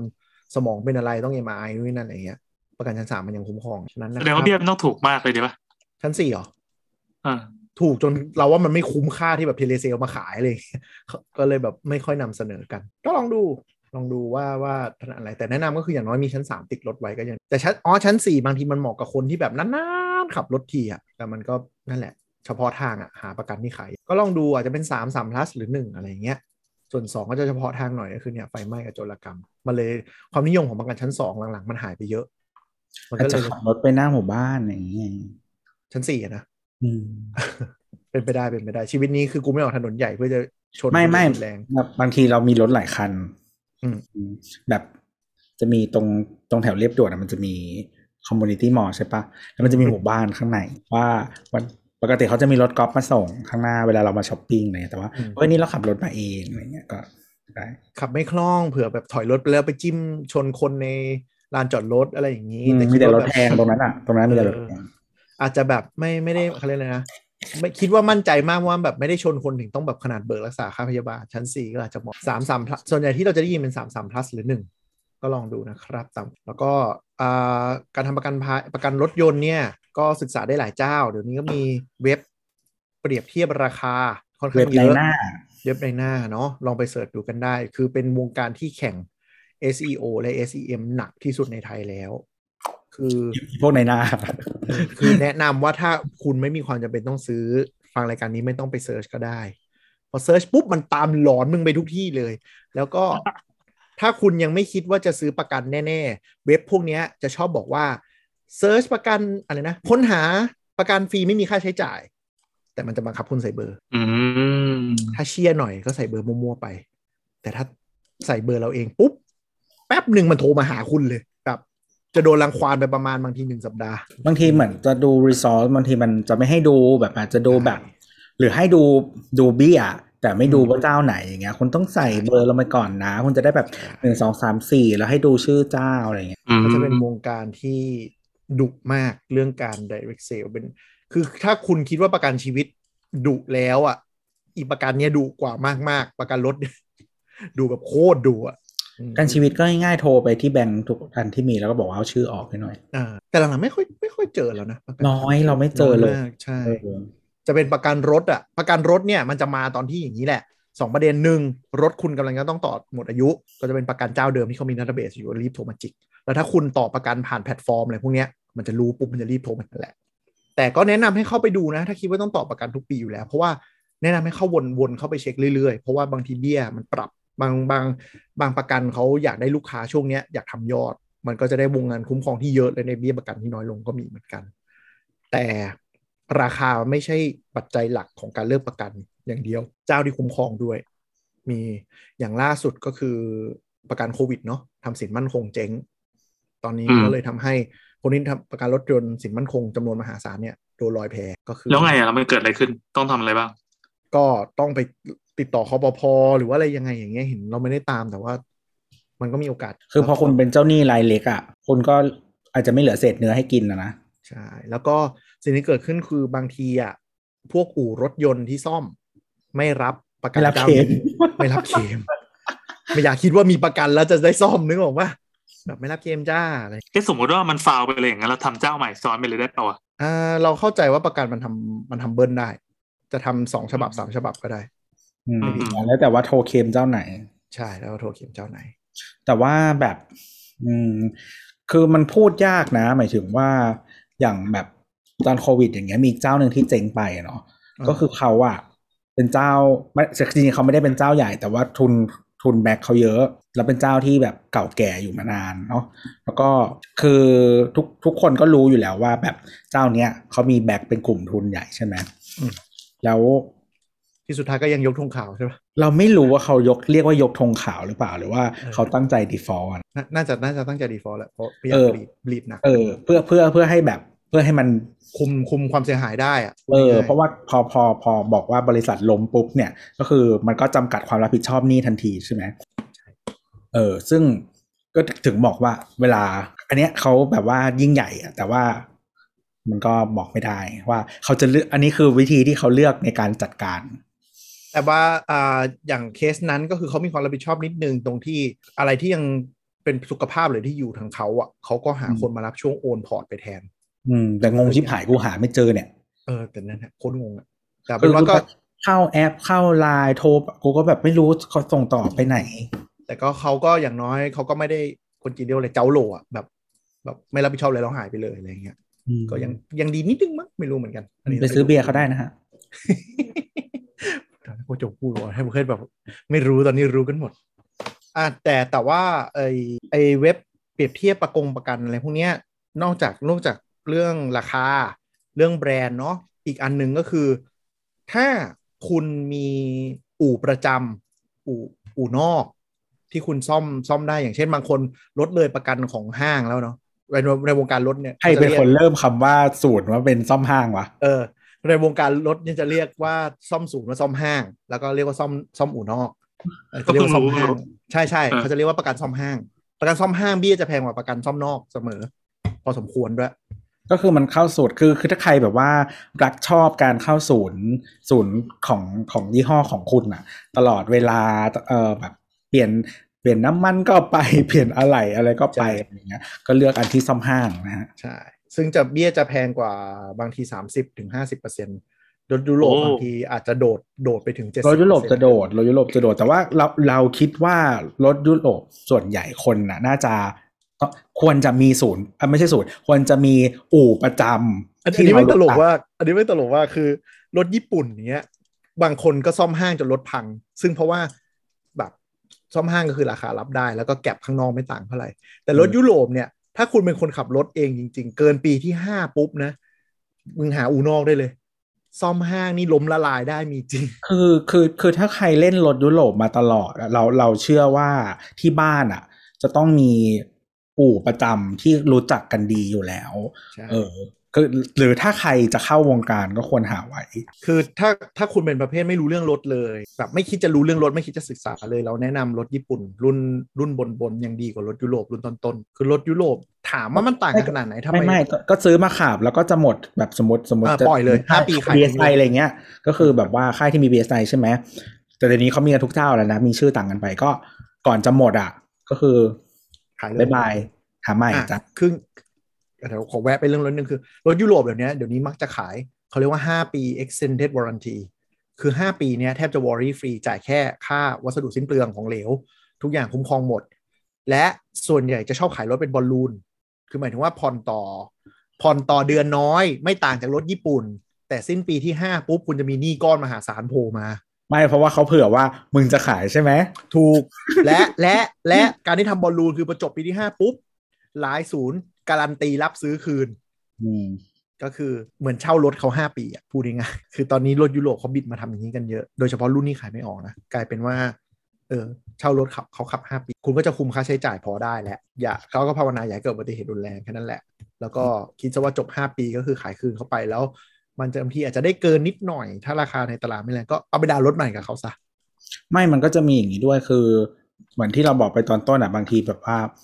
พอเราขับรถยุโรปใช่ไหมประเทศเรารถยุโรปมันแพงเนาะก็ก็จะมีคนเกรงไงเพราะว่าเขาก็เกรงในที่นี้ก็คือว่าถ้าเขาชนเรา อืมจะเสียตังค์เยอะนะฮะใช่ใช่ก็จะมีการเว้นระยะตามกฎหมายเกิดขึ้น รถยิ่งแพงเท่าไหร่จะมีบาเรียเป็นพิเศษนะครับ จะโดนคนจี้น้อยลง จะโดนคนปาดน้อยลงโดยธรรมชาติ เออมันจะมีการเว้นระยะตามกฎหมายทุกคนเกิดขึ้นก็จะช่วยได้นะเออแต่ว่า แต่ว่ารถยุโรปอะมันอีกอย่างหนึ่งนะ คือ เนื่องจากปัจจัยทั้งหลายเหล่านี้บางทีอะราคามันจะตกมากใช่ไหมคือถ้าคุณเป็นคนชอบและรู้เรื่องรถอะ แล้วก็มีโอมีอูอะไรอย่างเงี้ย เวลาคุณไปซื้อมือสองหรืออะไรอย่างนี้มา มันก็จะมีความคุ้มค่านะใช่ ก็คือเขาจะไอไอที่บอกว่าศูนย์รับซื้อคืนเนี่ยก็คือเขาจะมาหาคนปล่อยไปให้เนี่ยแหละ ก็จะมีคนที่เล่นรถยุโรปมือสอง ที่สภาพดี ซื้อไปดิวนิดหน่อยก็ปล่อยพวกเต็นท์อย่างเงี้ยปล่อยได้ราคา แต่ถามว่าทำไมถ้าถ้าถ้าคุณจะขับรถยุโรปรถจำเป็นต้องรู้จริงๆไหมเราแนะนำให้รู้เพราะว่าค่าอะไรบางทีมันต่างกันหลักสิบเท่า ไม่ได้ล้อเล่นนะสิบเท่าอะไรแท้ด้วยนะ บางทีมันเขาก็ก็เลยไม่ควรรู้เพราะว่าอีกอย่างอีกอย่างหนึ่งเวลาสมมติว่าคุณขับรถยุโรปอะแล้วแบบ ไม่ค่อยรู้อะไรใช่ปะเวลาถามคนอื่นอะบางทีมันคนอื่นช่วยคุณไม่ได้นะแบบบางทีแบบบางรุ่นอะมัน แบตเตอรี่อยู่ไม่เหมือนคนอื่นอย่างเงี้ยใช่ฟิวส์อยู่อีกที่หนึ่งใช่มันจะชอบต่อฟิวส์เหมือนรถญี่ปุ่นอืมแบบเวลามันพังอะไรเล็กน้อยขึ้นมา แล้วมึงไม่รู้เลยอะ คนอื่นก็ช่วยเล็กๆน้อยๆไม่ได้ถ้าคุณต้องไปเอาเข้าอู่หรือเข้าศูนย์อะมันก็คือเป็นค่าใช้จ่ายแบบเยอะมากทั้งที่มันแบบเล็กน้อยมากๆ แค่เปลี่ยนแค่จัดการแบตหรือเปลี่ยนฟิวส์หรืออะไรแบบเนี้ยคือเนื่องจากตลาดมันเล็กกว่า พอเล็กกว่าปุ๊บช่างที่เป็นมันมีก็จะน้อยแล้วช่างหลายคนก็จะเป็นความรู้รถญี่ปุ่น ซึ่งมันที่มันต่างกันเยอะอะไรอย่างเงี้ยเขาก็จะซ่อมไม่ก็แนะนำแนะนำถ้าใครขับรถยุโรปแล้วกะจะขับแบบเรื่อยๆ ไม่ได้จะขายเปลี่ยนเทิร์นทุกๆห้าปีเจ็ดปีอะก็ก็หาอูที่คนรู้จักเข้าไปในขับก็ได้ขับรถเออแต่ว่าอืมยิ่งรุ่นแพงอะราคายิ่งตกนะใช่ใช่ใช่จะตกเร็วกว่าก็คือสมมุติว่าสมมติเป็นเป็นค่าย BM อย่างเงี้ย คือถ้าคุณแบบ คือสมมติซีรีส์สามอย่างเงี้ยบางทีราคามันจะไม่ได้ไม่ได้ drop มาก แต่ว่าสมมติแบบซีรีส์เจ็ดเจ็ดอะไรเงี้ยมันจะโคตร drop โคตร drop แล้วจนแบบราคาขี่กับซีรีส์ห้าแล้วอย่างเงี้ย เวลาคนใช่ซื้อมือสองอะหรือว่าถูกมากอะไรเงี้ยใช่เออก็ใช่คือคือถ้าคือถ้าซื้อมาใช้ต่อบางทีมันก็คุ้มนะถ้าคุณเป็นคนรู้เรื่องอืมอะแล้ววะอ๋อเอ่ออะอันนี้เรื่องประกันก็คือนี่แหละเรื่องว่าซ่อมห้างซ่อมอู่แล้วก็เอ่อ ดูด้วยว่าประกันอู่นอกที่เราไปอะรับเขาเรียกว่ามีมี network กับค่ายไหน ที่ไม่ต้องให้เราสำรองจ่ายไปก่อน อันนี้ค่อนข้างสำคัญ ถ้าเป็นอู่ที่เขามี network อย่างเช่น อู่เนี้ย co กับวิริยะ co กับกรุงเทพ เกิดซ่อมอะไรปุ๊บเขาจะเอาตีราคาเราส่งให้ต้นประกันเราก่อนเลย แล้วถ้าอนุมัติซ่อมมาเราไม่ต้องควักสักบาท ก็ซ่อมให้เราแต่ถ้าเป็นอู่ที่ต้องสำรองจ่ายไปก่อน มันจะมีหลายเคสที่เราสำรองจ่ายไปก่อนปุ๊บเออไม่เป็นไรเดี๋ยวไปเบิกประกันประกันไม่จ่ายเต็มได้ไม่อนุมัติอืมระวังนะครับ บางชิ้นไม่อนุมัติถึงขนาดว่า ไม่ถึง 40%ของยอดที่เราจ่ายจริงด้วยซ้ำเราจะรู้ได้ยังไงอะ ก็แนะนำว่าไปเข้าอู่ที่เป็นใน network ก็คือเกิดชนปุ้งขึ้นมาประกันเกิดอ่าเรารถชนเนาะโทรเรียกประกันมาปุ๊บออกใบเคลมอะไรอย่างเงี้ย ถามอ่าเขาเลยว่าเคลมที่ไหน อู่ใน network คุณอยู่ที่ไหน คือจริง ๆอ๋อะอทุกประกันทุกเจ้าเขาจะมีเหมือน publish list นะครับ ว่าใช่อืมอู่ที่ไหนบ้างในพื้นที่ของเรา คือถ้ากรุงเทพมันก็จะมีเยอะๆหน่อยนะก็ใช่หรือว่าโซนเขตเราเนี้ยมันมีอะไรบ้าง เออ แล้วก็หรือว่าถ้ามันอยู่ข้างหน้าอู่อะจริงๆก็ถามกับอู่ก็ได้บางทีก็จะมีก็จะมีป้ายแล้วก็มีให้ถามอะคือคือถ้าคุณเป็นคนรักรถอะคุณควรจะหาอู่ที่คุณชอบไว้ใจใน service ก่อน แล้วถามเขาเลยว่าคุณ network กับใคร แล้วแนะนำให้ไปทำประกันเจ้านั้น อ๋อ คืออันนี้คือเริ่มจากอู่เนาะอะแต่ถ้าคือเริ่อู่มจากประกันมันเริ่มจากประกันจะมีนอกมีในกับอู่อะไรเงี้ยไหมเริ่มจากประกัน ถามว่ามีโอกาสไหมก็มี แต่ว่าถ้าอยู่ใน network เขาอย่างน้อยเราไม่ต้องมานั่งกลัวว่าเราจะไม่ได้รับการซ่อมแล้วไม่มีเงินแบบไม่มีเงินจ่ายถูกไหมอืมอืมคือถ้าเราสำรอง ถ้าเป็นประกันเจ้าใหญ่อะเขาจะมีอู่ให้เลือกเยอะแยะมากมายแล้วอะใช่ เออ คือประกันยิ่งใหญ่เนี่ยถ้า network เขายิ่งใหญ่มีอู่ได้เยอะอะไรอย่างเงี้ย มันก็จะเราก็จะสบายใจไปเล่นระดับหนึ่งนึกออกปะ คือบางบางประกันเนี่ย น้อยมากนะอู่ที่รับเบิกตรงได้ เออ แล้วบิคือสมคือบางทีบางเจ้าใหญ่อะเขาเลยชาร์จเบี้ยได้แพงนึกออกปะใช่ว่าใช่เพราะว่าคนรู้สึกมั่นใจว่าโอเค คุณเข้าที่ไหนก็ได้รถมีปัญหาตรงไหนอะคุณก็เข้าได้หรือว่าแบบ บางทีเขาก็จะพูดกันว่าแบบ เอ้ยเคลมง่าย จัดการง่ายติดต่อไวอะไรอย่างเงี้ยมันก็จะเป็น มันเป็นเขาเรียกว่าอะไรเขาก็ build brand เขามาเนาะมันก็จะเป็นค่าที่คุณแบบจ่ายเข้าไปในค่าประกัน คือมันจะมีประกันที่ฉลาดฉลาดที่จะหากินกับคนรุ่นใหม่ที่ใช้อินเทอร์เน็ตเป็น search เป็นนะก็คือเปิดราคาให้ถูกๆเลย คุ้มครองเยอะด้วยนะ แล้วก็เบี้ยถูกเลยถูกกว่าคนอื่นยี่สิบเปอร์เซ็นแต่ไม่มีอู่ที่เป็น partner เลยอืมแล้วก็คือแบบก็เล่นเล่นเชียร์ด้วยการว่าแบบคุณสำรองจ่ายไปก่อนแล้วเขาก็ไปเคี่ยวตอนเบิกนึกออกปะ คือกูคุ้มครองให้มึงเยอะจริง แต่แบบมึงไปซ่อมอะไรมาเนี่ยกูก็จะแบบตัวนี้ราคาตลาดไม่ถึงนะครับ ตัวนี้จากเคสที่ survey บันทึกมาตัวนี้ไม่จำเป็นต้องเปลี่ยนนะครับนู่นนี่นั่นก็จะหาลดลดลดลดลดการจ่ายเราแล้วถ้าเราไม่พอใจเราก็ต้องไปโวยกับคอปพอเพื่อให้มาจบเคสอืมอันนี้เป็นเทคนิคหนึ่งที่บางประกันทำแต่เราเนมไม่ได้ เพราะว่าหนึ่งเราไม่รู้สองอันนี้มันโดนฟ้องได้จริง แต่ว่าเดี๋ยวซ่อมห้างจะไม่ค่อยมีแบบนี้ป่ะแต่ว่าเราจ่ายค่าเบี้ยแพงไปแล้วไงๆใช่ซ่อมห้างเบี้ยมันจะโดดไปเลยแบบเออมันจะโดดขึ้นไปเลยแบบคุณเห็นเลยว่าเอ๊ะทำไมมันแพงกว่าเป็นหมื่นเลยวะนั่นแหละครับซ่อมห้างไม่ค่อยเจอหรือ หรือหรือประกันนะครับ ถ้าลดอายุเกินห้าปีมั้ง อะไรไม่ใช่อะไรมาอันนี้หลายคนไม่รู้นะรถไม่รู้ทำประกันชั้นหนึ่งมาเกินห้าปี ชนปุ้ง ประกันมีหน้าที่ซ่อมให้กลับมาใช้งานใหม่ได้ ได้อืมไม่ได้หมายถึงว่าต้องเบิกอะไรแท้มือหนึ่งเสมอไปโอ้ประกันหลายเจ้าจะเบิกอะไรมือสองที่อยู่ในสภาพซ่อมแล้วคุณใช้งานได้ ไปใช้ อาจจะมีบางประกันอาจจะมีประกันงานซ่อมสามเดือนสองเดือนสามเดือนหนึ่งเดือนสามเดือนแล้วแต่แต่ประกันจะมักจะเบิกอะไรมือสองทั้งนั้นเพื่อประหยัดต้นทุนอ๋อแสดงว่าถ้ารถมีผีก็จังหวะนี้เลยใช่ไหมอะไรนะ ถ้ามีผีติดมาด้วยอะเป็นกับไปสิทได้ธิ์ส่วนลดอะ ก็เป็นเออไปว่ะได้ก็ถ้าชนดีดีแบบดีกันโครงปีกนกอันนึงก็อาจจะได้ผีโผล่มาหนึ่งแขนแล้วทำไมผีไม่ทำไมผีเขาเลือกไปอยู่ตรงนั้น คือสมมติว่าถ้าเขาโดนชนตายเขาก็ต้องอยู่ตรงกระกระจังหน้าอะไรอย่างงี้ป่ะไม่แต่ว่าถ้าผีถ้ามันอีโวไปเป็นแม่ย่านางอะมันต้องสิงทุกส่วนของรถอย่างเท่าเทียมปะแล้วมันจะมาเป็น part เหรอ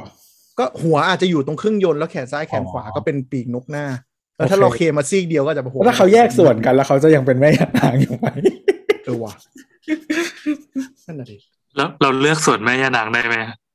เราเลือกส่วนที่อยากใช้ไงเหรอแล้วคืออะไรถ้อยเสียคือรูตูดเหรอวะแล้วเกียร์คืออะไรอะเกียร์ต้องเป็นพ่อย่านางวะมีเทียบอาจจะเป็นกระเทยมาก่อน เออนั่นแหละ แต่ละแต่ละก็คือเกินห้าปีเกินห้าปีเป็นอะไรมืออะไรมือสองนะครับ ไม่จำเป็น คือจริงๆ อ่านไฟล์ปริ้นท์อ่านไฟล์ปริ้นท์เออไฟล์ปริ้นจะมีเยอะมาก ถ้าคุณว่างๆลองไปนั่งพลิกอ่านดูก็ได้ เขาจะมีบอกไว้หมด แต่คนส่วนใหญ่จะไม่รู้ เพราะประกันมีหน้าที่ซ่อมให้คุณกลับไปใช้งานใหม่ได้ ไม่รู้เลยใช่แต่แต่แต่แต่คือจริง ๆ ถ้าคุณไม่เขาเรียกว่าอะไรอะ ถ้าอยากจะไปซ่อมห้างก็ไปจ่ายเพิ่มอะนี่คือเหตุผลที่ประกันซ่อมห้างบางทีเบี้ยมันแพงเพราะว่าถ้ายังซ่อมห้างอยู่บางทีเขาจะเบิกเป็นอะไร อะไรมือหนึ่งให้ หรืออะอะไรเทียบแต่เป็นมือหนึ่ง อะไรเทียบหมายถึงอะไร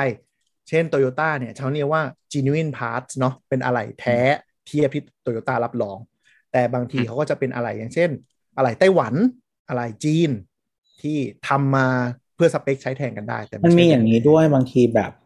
พวกผู้ผลิต เออเขาเรียกว่าอะไร ผู้ผลิตพานรถยนต์คือรถยนต์ทั้งคันอะมันไม่ได้มีคนทำคนเดียวอยู่แล้วใช่พวกผลิตคืออย่างสมมติซับซับซับซัพพลายเออร์ที่เขาทอืมำเอ่อ อุปกรณ์รถยนต์เยอะๆอะบางทีเขาจะขายเป็นแบรนด์ตัวเองด้วย อ่า เช่นอ่าอย่างถุงลมเนาะที่มีดราม่ากันอะไรอย่างเงี้ยก็จะมีแบรนด์ของเขาไอ้ทาคาตะอะไรเออคือคือถ้าถ้าคู่เจ้าคู่บุญของโตโยต้าคือ Denso นะฮะอ่า Denso เออใบปัดน้ำฝน เออ แต่จริงๆเขาทำหลายอย่างทำหลายอย่างมากใช่ใช่แต่จะดังนะครับใบปัดน้ำฝน เออส่วนแบบของเยอรมันอย่าง Bosch อย่างเงี้ยก็คือทำหลายสิ่งมาก อ่าอ่าอ่ายกตัวอย่าง Bosch น่าจะเห็นภาพก็คือไฟ หลอดไฟหน้าแท้เบิกศูนย์เนี่ยที่มีสลักตรา BMW หรือเบนซ์เนี่ยราคาหนึ่งแต่ Bosch spec เดียวกันเป๊ะเลยนะ แค่ไม่มีโลโก้เบนซ์หรือ BM เนี่ยก็ถูกลงมา แต่เหมือนกันเป๊ะเทคนิก็คผลิตที่เดียวกันบางทีแล้วก็ใช่แบบว่าเขาก็เขาเขาปั๊มให้เบนซ์ส่งขายเบนซ์ใช่ แต่มันก็จะมีมนุษย์ประเภทแบบ ฉันต้องเอาอะไรแท้เพราะฉันไว้ใจกว่า ซึ่งแบบก็ตามสบายไส้กรงไส้กรองเนี้ยบางทีออกหน้าตาเหมือนกันเป๊ะเลย แค่ไม่ได้ติดแบรนด์โตโยต้าไม่ได้ติดแบรนด์อะไรพวกเนี้ย ก็บางคนก็ไม่เอา เพราะถือว่าไม่ใช่ของแท้ฉันก็เขาไม่ได้แค่ติดแบรนด์เขาต้องใส่กล่องมาที่เป็นสีแบรนด์แล้วก็อ่ามีแล้วกล่องะไรทุกเจ้าจะเหมือนกันคือเป็นกล่องขาวๆแล้วก็มีมีเหมือนลายลายลายขีดแฟลโลกแดงโก้นิดนึงอะอืแล้วก็มีสติกเกอร์จีเนียนพาสก็รหัสแท้แปะซึ่งมันคือกล่อง OEM อะคือเราไปซื้อกล่องแบรนด์อื่นมาบางทีกล่องสวยก็เลยซื้อที่ซื้อกล่องแบรนด์อื่นสวยกว่า เพราะว่ามันเป็นแบรนด์เขาไงใช่ อันเนี้ยอันเนี้ยถ้าถ้าถ้าศึกษาทำกันบ้านอะไรนิดหน่อยๆอะไรอย่างเงี้ยก็จะช่วยประหยัดอืมนะครับ แต่ก็คือเข้าอยาใจกอยากคือถ้าอยากได้อะไรมือหนึ่งมันก็ได้เหมือนกันแต่ว่าต้องต้องรู้ตรงนี้อะไรอย่างเงี้ยบางทีก็จะได้ของดีที่ไม่ได้บอกว่าถูกแต่ว่ามันจะถูกลงอะแต่แนะนำแนะนำว่าถ้าคุณไม่เหลือบ่ากว่าแรงในการเข้าศูนย์ official ต่ำกว่า 7 ปี แนะนำว่าให้เข้าห้าง เหตุผลคือถ้ามันมี major defect อย่างรุนแรงที่โผล่ขึ้นมาใน 5 ถึงช่วง 7 ปีเนี่ยแล้วเราเข้าห้างตลอด บางทีบริษัทแม่จะช่วยดูเคสเราให้ เช่น เกียร์พัง สูบแตกอ่า ฝาโกงสูบแตกเครื่องรั่วอะไรอย่างเงี้ย บางทีไม่เกินเจ็ดปี บริษัทแม่เขาจะใจดีมาดูให้ เพราะของพวกนี้มันไม่ควรเกิดถ้าเมนเทนเนนกับเขาบางทีมันมีอาการประจำรุ่นไงใช่เออสมมติใช้สามปีแรกยังไม่รู้ใช่อะไรอย่างเงี้ยคือรถรถญี่ปุ่นแต่ส่วนใหญ่จะคุ้มครองสามปีเนาะตอนเนี้ยหลายอาการมันจะออกในช่วงที่ปีสี่ห้าหกพวกอาการหนักๆเกินแสนโลอะอาการมันจะเริ่มออก อย่างบางค่ายก็จะมีเรื่องขายน้ำดันขายอะไรอย่างเงี้ยนะอืมถ้า service กับศูนย์แท้ ทุกๆ 6 เดือนตามที่ manual กำหนดบางทีบริษัทแม่เขาจะลงมาดูให้ แล้วอาจจะเคลมให้เป็นพิเศษอ่าอันนี้ข้อดีของการเข้าห้างอืมอืมอืมนี่ข้อดีของการเข้าห้างแต่ก็คุณต้องก็ต้องทำใจว่าคุณก็จะโดนค่านู่นค่าเนี่ยแพงกว่าประมาณ 40%เปอร์เซ็นต์สามสิบไม่แต่ว่าคืออย่างสมมติญี่ปุ่นเนี่ยถ้าเป็นหมายถึงว่าเป็นตัวเงินจริงอะอืมไม่ได้คิดเป็นเปอร์เซ็นต์อะจริงๆมันไม่ได้แพงขนาดนั้อ่านถ้าถ้ารถญี่ปุ่น40%คือมันแบบ2,000เป็น2,800เลยอืมเออมันก็อาจจะถ้าคุณมีรถก็อาจจะยอมควักหน่อย แต่ถ้ายุโรปเนี่ย มันแบบสามหมื่นกับห้าหมื่นเลยบางทีก็จะแบบเอ๊ข้างนอกก็ได้นะ ก็แนะนำอันนี้เป็นเป็นการดูแลรถพื้นฐาน แล้วก็การเลือกประกันที่จะเบิกอู่ไปซ่อมอู่ไหนอะไรอย่างเงี้ยแนะนำว่าส่วนตัวแนะนำก็คือ ลองดูว่าคนที่บ้านหรือคนรู้จักอะแนะนำอู่ที่ไหน แล้วก็ถ้าเราไปแล้วเราเป็นทันเดนกับเขาแล้วถูกจริตสำหรับรถที่รถที่หมดประกันนะนะแล้วเราถูกจริตกับเขาอะก็ถามเขาว่าเออพี่ใช้ประกันเคลมที่นู่นที่นั่นที่ไหนอะไรอย่างนี้ แล้วก็ไปลองคุยเขาด้วย แต่รถที่เมนเทนเนนอู่ เขาก็จะเมนเทนเนนเรื่องเครื่องเรื่องอะไรนะ ส่วนตัวถังก็จะอีกอีกเจ้าหนึ่ง เพราะฉะนั้นคือว่าจะต้องคหานละหงาลันกๆสองกันอันคนละงานกัน ต้องหาหลักๆสองอัน คือคนละงานกันงานซ่อมเครื่องกับงานตัวถังอ่าหาอันเนี้ยดองไว้สองเจ้าเลยว่าที่ไหนดี แต่ว่าเครื่องอะมันตามแบรนด์แต่งานตัวถังบางทีไม่ต้องตามแบรนด์ก็ไปดูอูซีตัวถังอะไรอย่างนี้ก็ได้ มันมันแยกกันก็อ่าส่วนใหญ่อุสีตัวถังเขาทำได้หมด ยกยกเว้นแบบว่าซื้อรถแปลกประหลาดวัสดุมหัศจรรย์อะไรเงี้ยนะอ่า เช่นเอ่อ AMG ที่เป็นอลูมิเนียมชุบหล่อทั้งคัน อันนั้นก็คือบุกปุ๊บก็คือถอดทั้งชิ้นทิ้ง ไอปงไอแปดอะไรเงี้ยนะฮะเออไฟเบอร์ทั้งคัน แต่คือถ้าใช้รถญี่ปุ่นนี่ชิวๆใช่ไหมเข้ามาก็ยิ้มแล้วเคาะเคาะโป้งโป้งสบายมากใช่มันอ่าแล้วแต่ชิ้นด้วยนะบางประชิ้นตูประตูเออเป็นเหล็กเคาะ แต่ว่า ชิ้นหน้าชิ้นหลังเดี๋ยวนี้เป็นไฟเบอร์หมดแล้วเปลี่ยนใช่เดี๋ยวนี้เขาเป็นแบบพลาสติกหมดแล้วเออแต่ว่าคือเดี๋ยวนี้บางทีเขาจะทำเป็นคือชิ้นมันจะเล็กๆใช่ไหมพี่ไม่ได้มันไม่ได้เป็นแบบทั้งชิ้นนะเพราะฉะนั้นบางทีถ้ามันไม่ได้แบบว่าใหญ่มากมันก็จะเปลี่ยนชิ้นเล็กได้ เปลี่ยนนี่ได้ แล้วก็แนะนำอันนี้อันนี้ แนะนำวิธีกลนิดนึงแล้วกันว่าถ้าเข้าไปคุเอ่อไปเคลมอู่ที่เราไม่เคยรู้จักอะไรอย่างนี้ แล้วเขาบอกว่าอ่าเดี๋ยวชิ้นเนี้ยผมเบิกเปลี่ยนทั้งชิ้นให้ เปลี่ยนนะ เปลี่ยนนะนู่นนนั่นนะ เอาปากกาเมจิกไปขีดเลย อืมอืมถ้าเขาบอกว่าเดี๋ยวกันชนทั้งชิ้นเนี่ยผมเคลมอยู่ในใบเคลมเอาออกไปเคลมแล้วนะเอาปากกาเมจิกไปมันจะได้เปลี่ยนทั้งไม่งั้นบางทีเอาอย่างถ้าเป็นเคาะไฟเบอร์เคาะเอาจ้ะไม่ไม่เคาะแบบที่เราเห็นในคลิปจีนเลย เอาน้ำร้อนมา แล้วก็ถูถูถูถูถูดันโป่งโพะออกมา มีแล้วในแต่ง TikTok สีที่แบบว่าเอากาวอะอืมเอากาวแท่งใช่ปะสำหรับที่มันเหมือนสำหรับใส่ปืนกาวแล้วก็เสียบเสียบๆใช่ไหมแล้วก็ดึง แล้วบางทีหลุดไปทั้งชิ้น ก็มันก็มีเทคนิคก็คือเนี่ยเขาก็เอาน้ำร้อนมากๆ สาดเข้าไปแล้วดันพลาสติกให้มันคืนรูปขึ้นมาแล้วก็โปะทำสีไป ซึ่งบางทีเราไม่รู้ไหนบอกเคลมทั้งคัน ก็คือเอาชิ้นส่วนเคลมทั้งคันเนี่ยไปเบิกประกัน แต่ไม่มาใส่รถกูเอาไปขายว้าวต่อนี่ระวังนะครับ อันนี้คืออู่ประกันอ๋อนี่คือเมืองไทยครับ จะเป็นเรื่องเรื่องปกติมาก ถ้าเราหมูนึกออกไหมทุกวงการถ้าเราหมูเราก็จะโดนหลอกถ้าคือเขาไงบต้ออกงแล้วต้องต้องทำหน้ากูรูกูรูเข้าไปเงี้ยเหรอ ใช่ ไอ้นี่ไม่ต้องกูรู้รู้กูหรอกแต่ว่าทำเป็นว่า เออ พี่อย่างมีวิธีหนึ่งก็บอกเลยว่างั้นเดี๋ยวเปลี่ยนอะวันนั้นผมขออะไรเก่ากลับด้วยอ๋ออ่อ่านี่ก็เป็นอีกวิธีหนึ่งขออะไรเก่ากลับด้วย เพราะว่าเขาก็จะบางทีถ้าศูนย์ที่มันบริสุทธิ์ใจอยู่แล้วเขาไม่มีปัญหาอยู่แล้ว ก็ดีมึงขยะไปทิ้งให้กูด้วยกูไม่ต้องกำจัดออกอะไรอย่างเงี้ยแต่ว่าเคบายงเจทีอบางศูนย์ถ้าศูนย์ห้างบางทีเขาเอาอะไรเก่าให้เราดูนะใช่ถ้าห้างส่วนใหญ่จะเออศูนย์ที่ดีๆจะเอาอะไรเก่าให้เราดูเลยเออ แต่ถ้าซ่อมอู่อะเนาะบางทีเขาก็จะให้อะไรเก่า เราขออะไรเก่าได้เป็นแต่ถ้าบางทีเราซ่อมเงินสดอะราคาที่เขาเปิดบางทีอะมันจะเป็นราคาเขาเรียกว่าเคลมอะไรเก่าไปด้วย เขาจะเอาอะไรเก่าไปถอดเซ็งกงขายอะไรอย่างเงี้ย แต่ถ้าแบบเราราคาขออะไรเก่าบางทีก็อาจจะไม่เท่ากันนี่ต้องดู แต่ถ้าเขาเคลมประกันอะเขาต้องให้เราอยู่แล้ว เพราะว่าทรัพย์สินเก่ามันคือของเราเนกอะปะมึงเอามาให้กูดิเขาคุณก็ได้ค่าบริกรบริการอะไรไปอยู่อืมเพราะว่าคุณไปเบิกนี่เพราะประกันเป็นคนจัดหาอะไรนะหมายถึงว่าประกันเขาเป็นคนจัดหาอะไรมาให้เขาคุณทำนะ หรือหมายถึงว่าถ้าคุณไปจัดหาอะไรมาก็คือประกันรับรู้นึกออกปะประกันประกันเขาเขามีหน้าที่เคลมให้เรา ก็บอกได้ว่าขออะไรเก่าอะไรเงี้ยทำตัวหมูไปเขาก็จะได้เออพี่แม่งก็แบบรู้เรื่อง โดยเฉพาะอะไรชิ้นราคาแพงบางทีเคลมเทอร์โบเทอร์โบแตกอะไรเงี้ยเกิดเสียหายเลยขึ้นมาก็เอาปากกาขีดเหล็กกับขีดแม่งเลยก็เป็นเทคนิคอย่างหนึ่งเราให้เขาดูวันนั้นน่ะแล้วก็บอกเออผมไม่เอาก็ได้เอาเอาเอาพี่ก็เอาไปเถอะอะไรเงี้ยแต่อย่างน้อยก็คือรู้แล้วว่าเคลมโชคเคลมอะไรเงี้ยทำต้องก็ต้องเข้าไปเห็นในคันอื่นก็ไม่เป็นไรเพราะไม่ใช่ของกู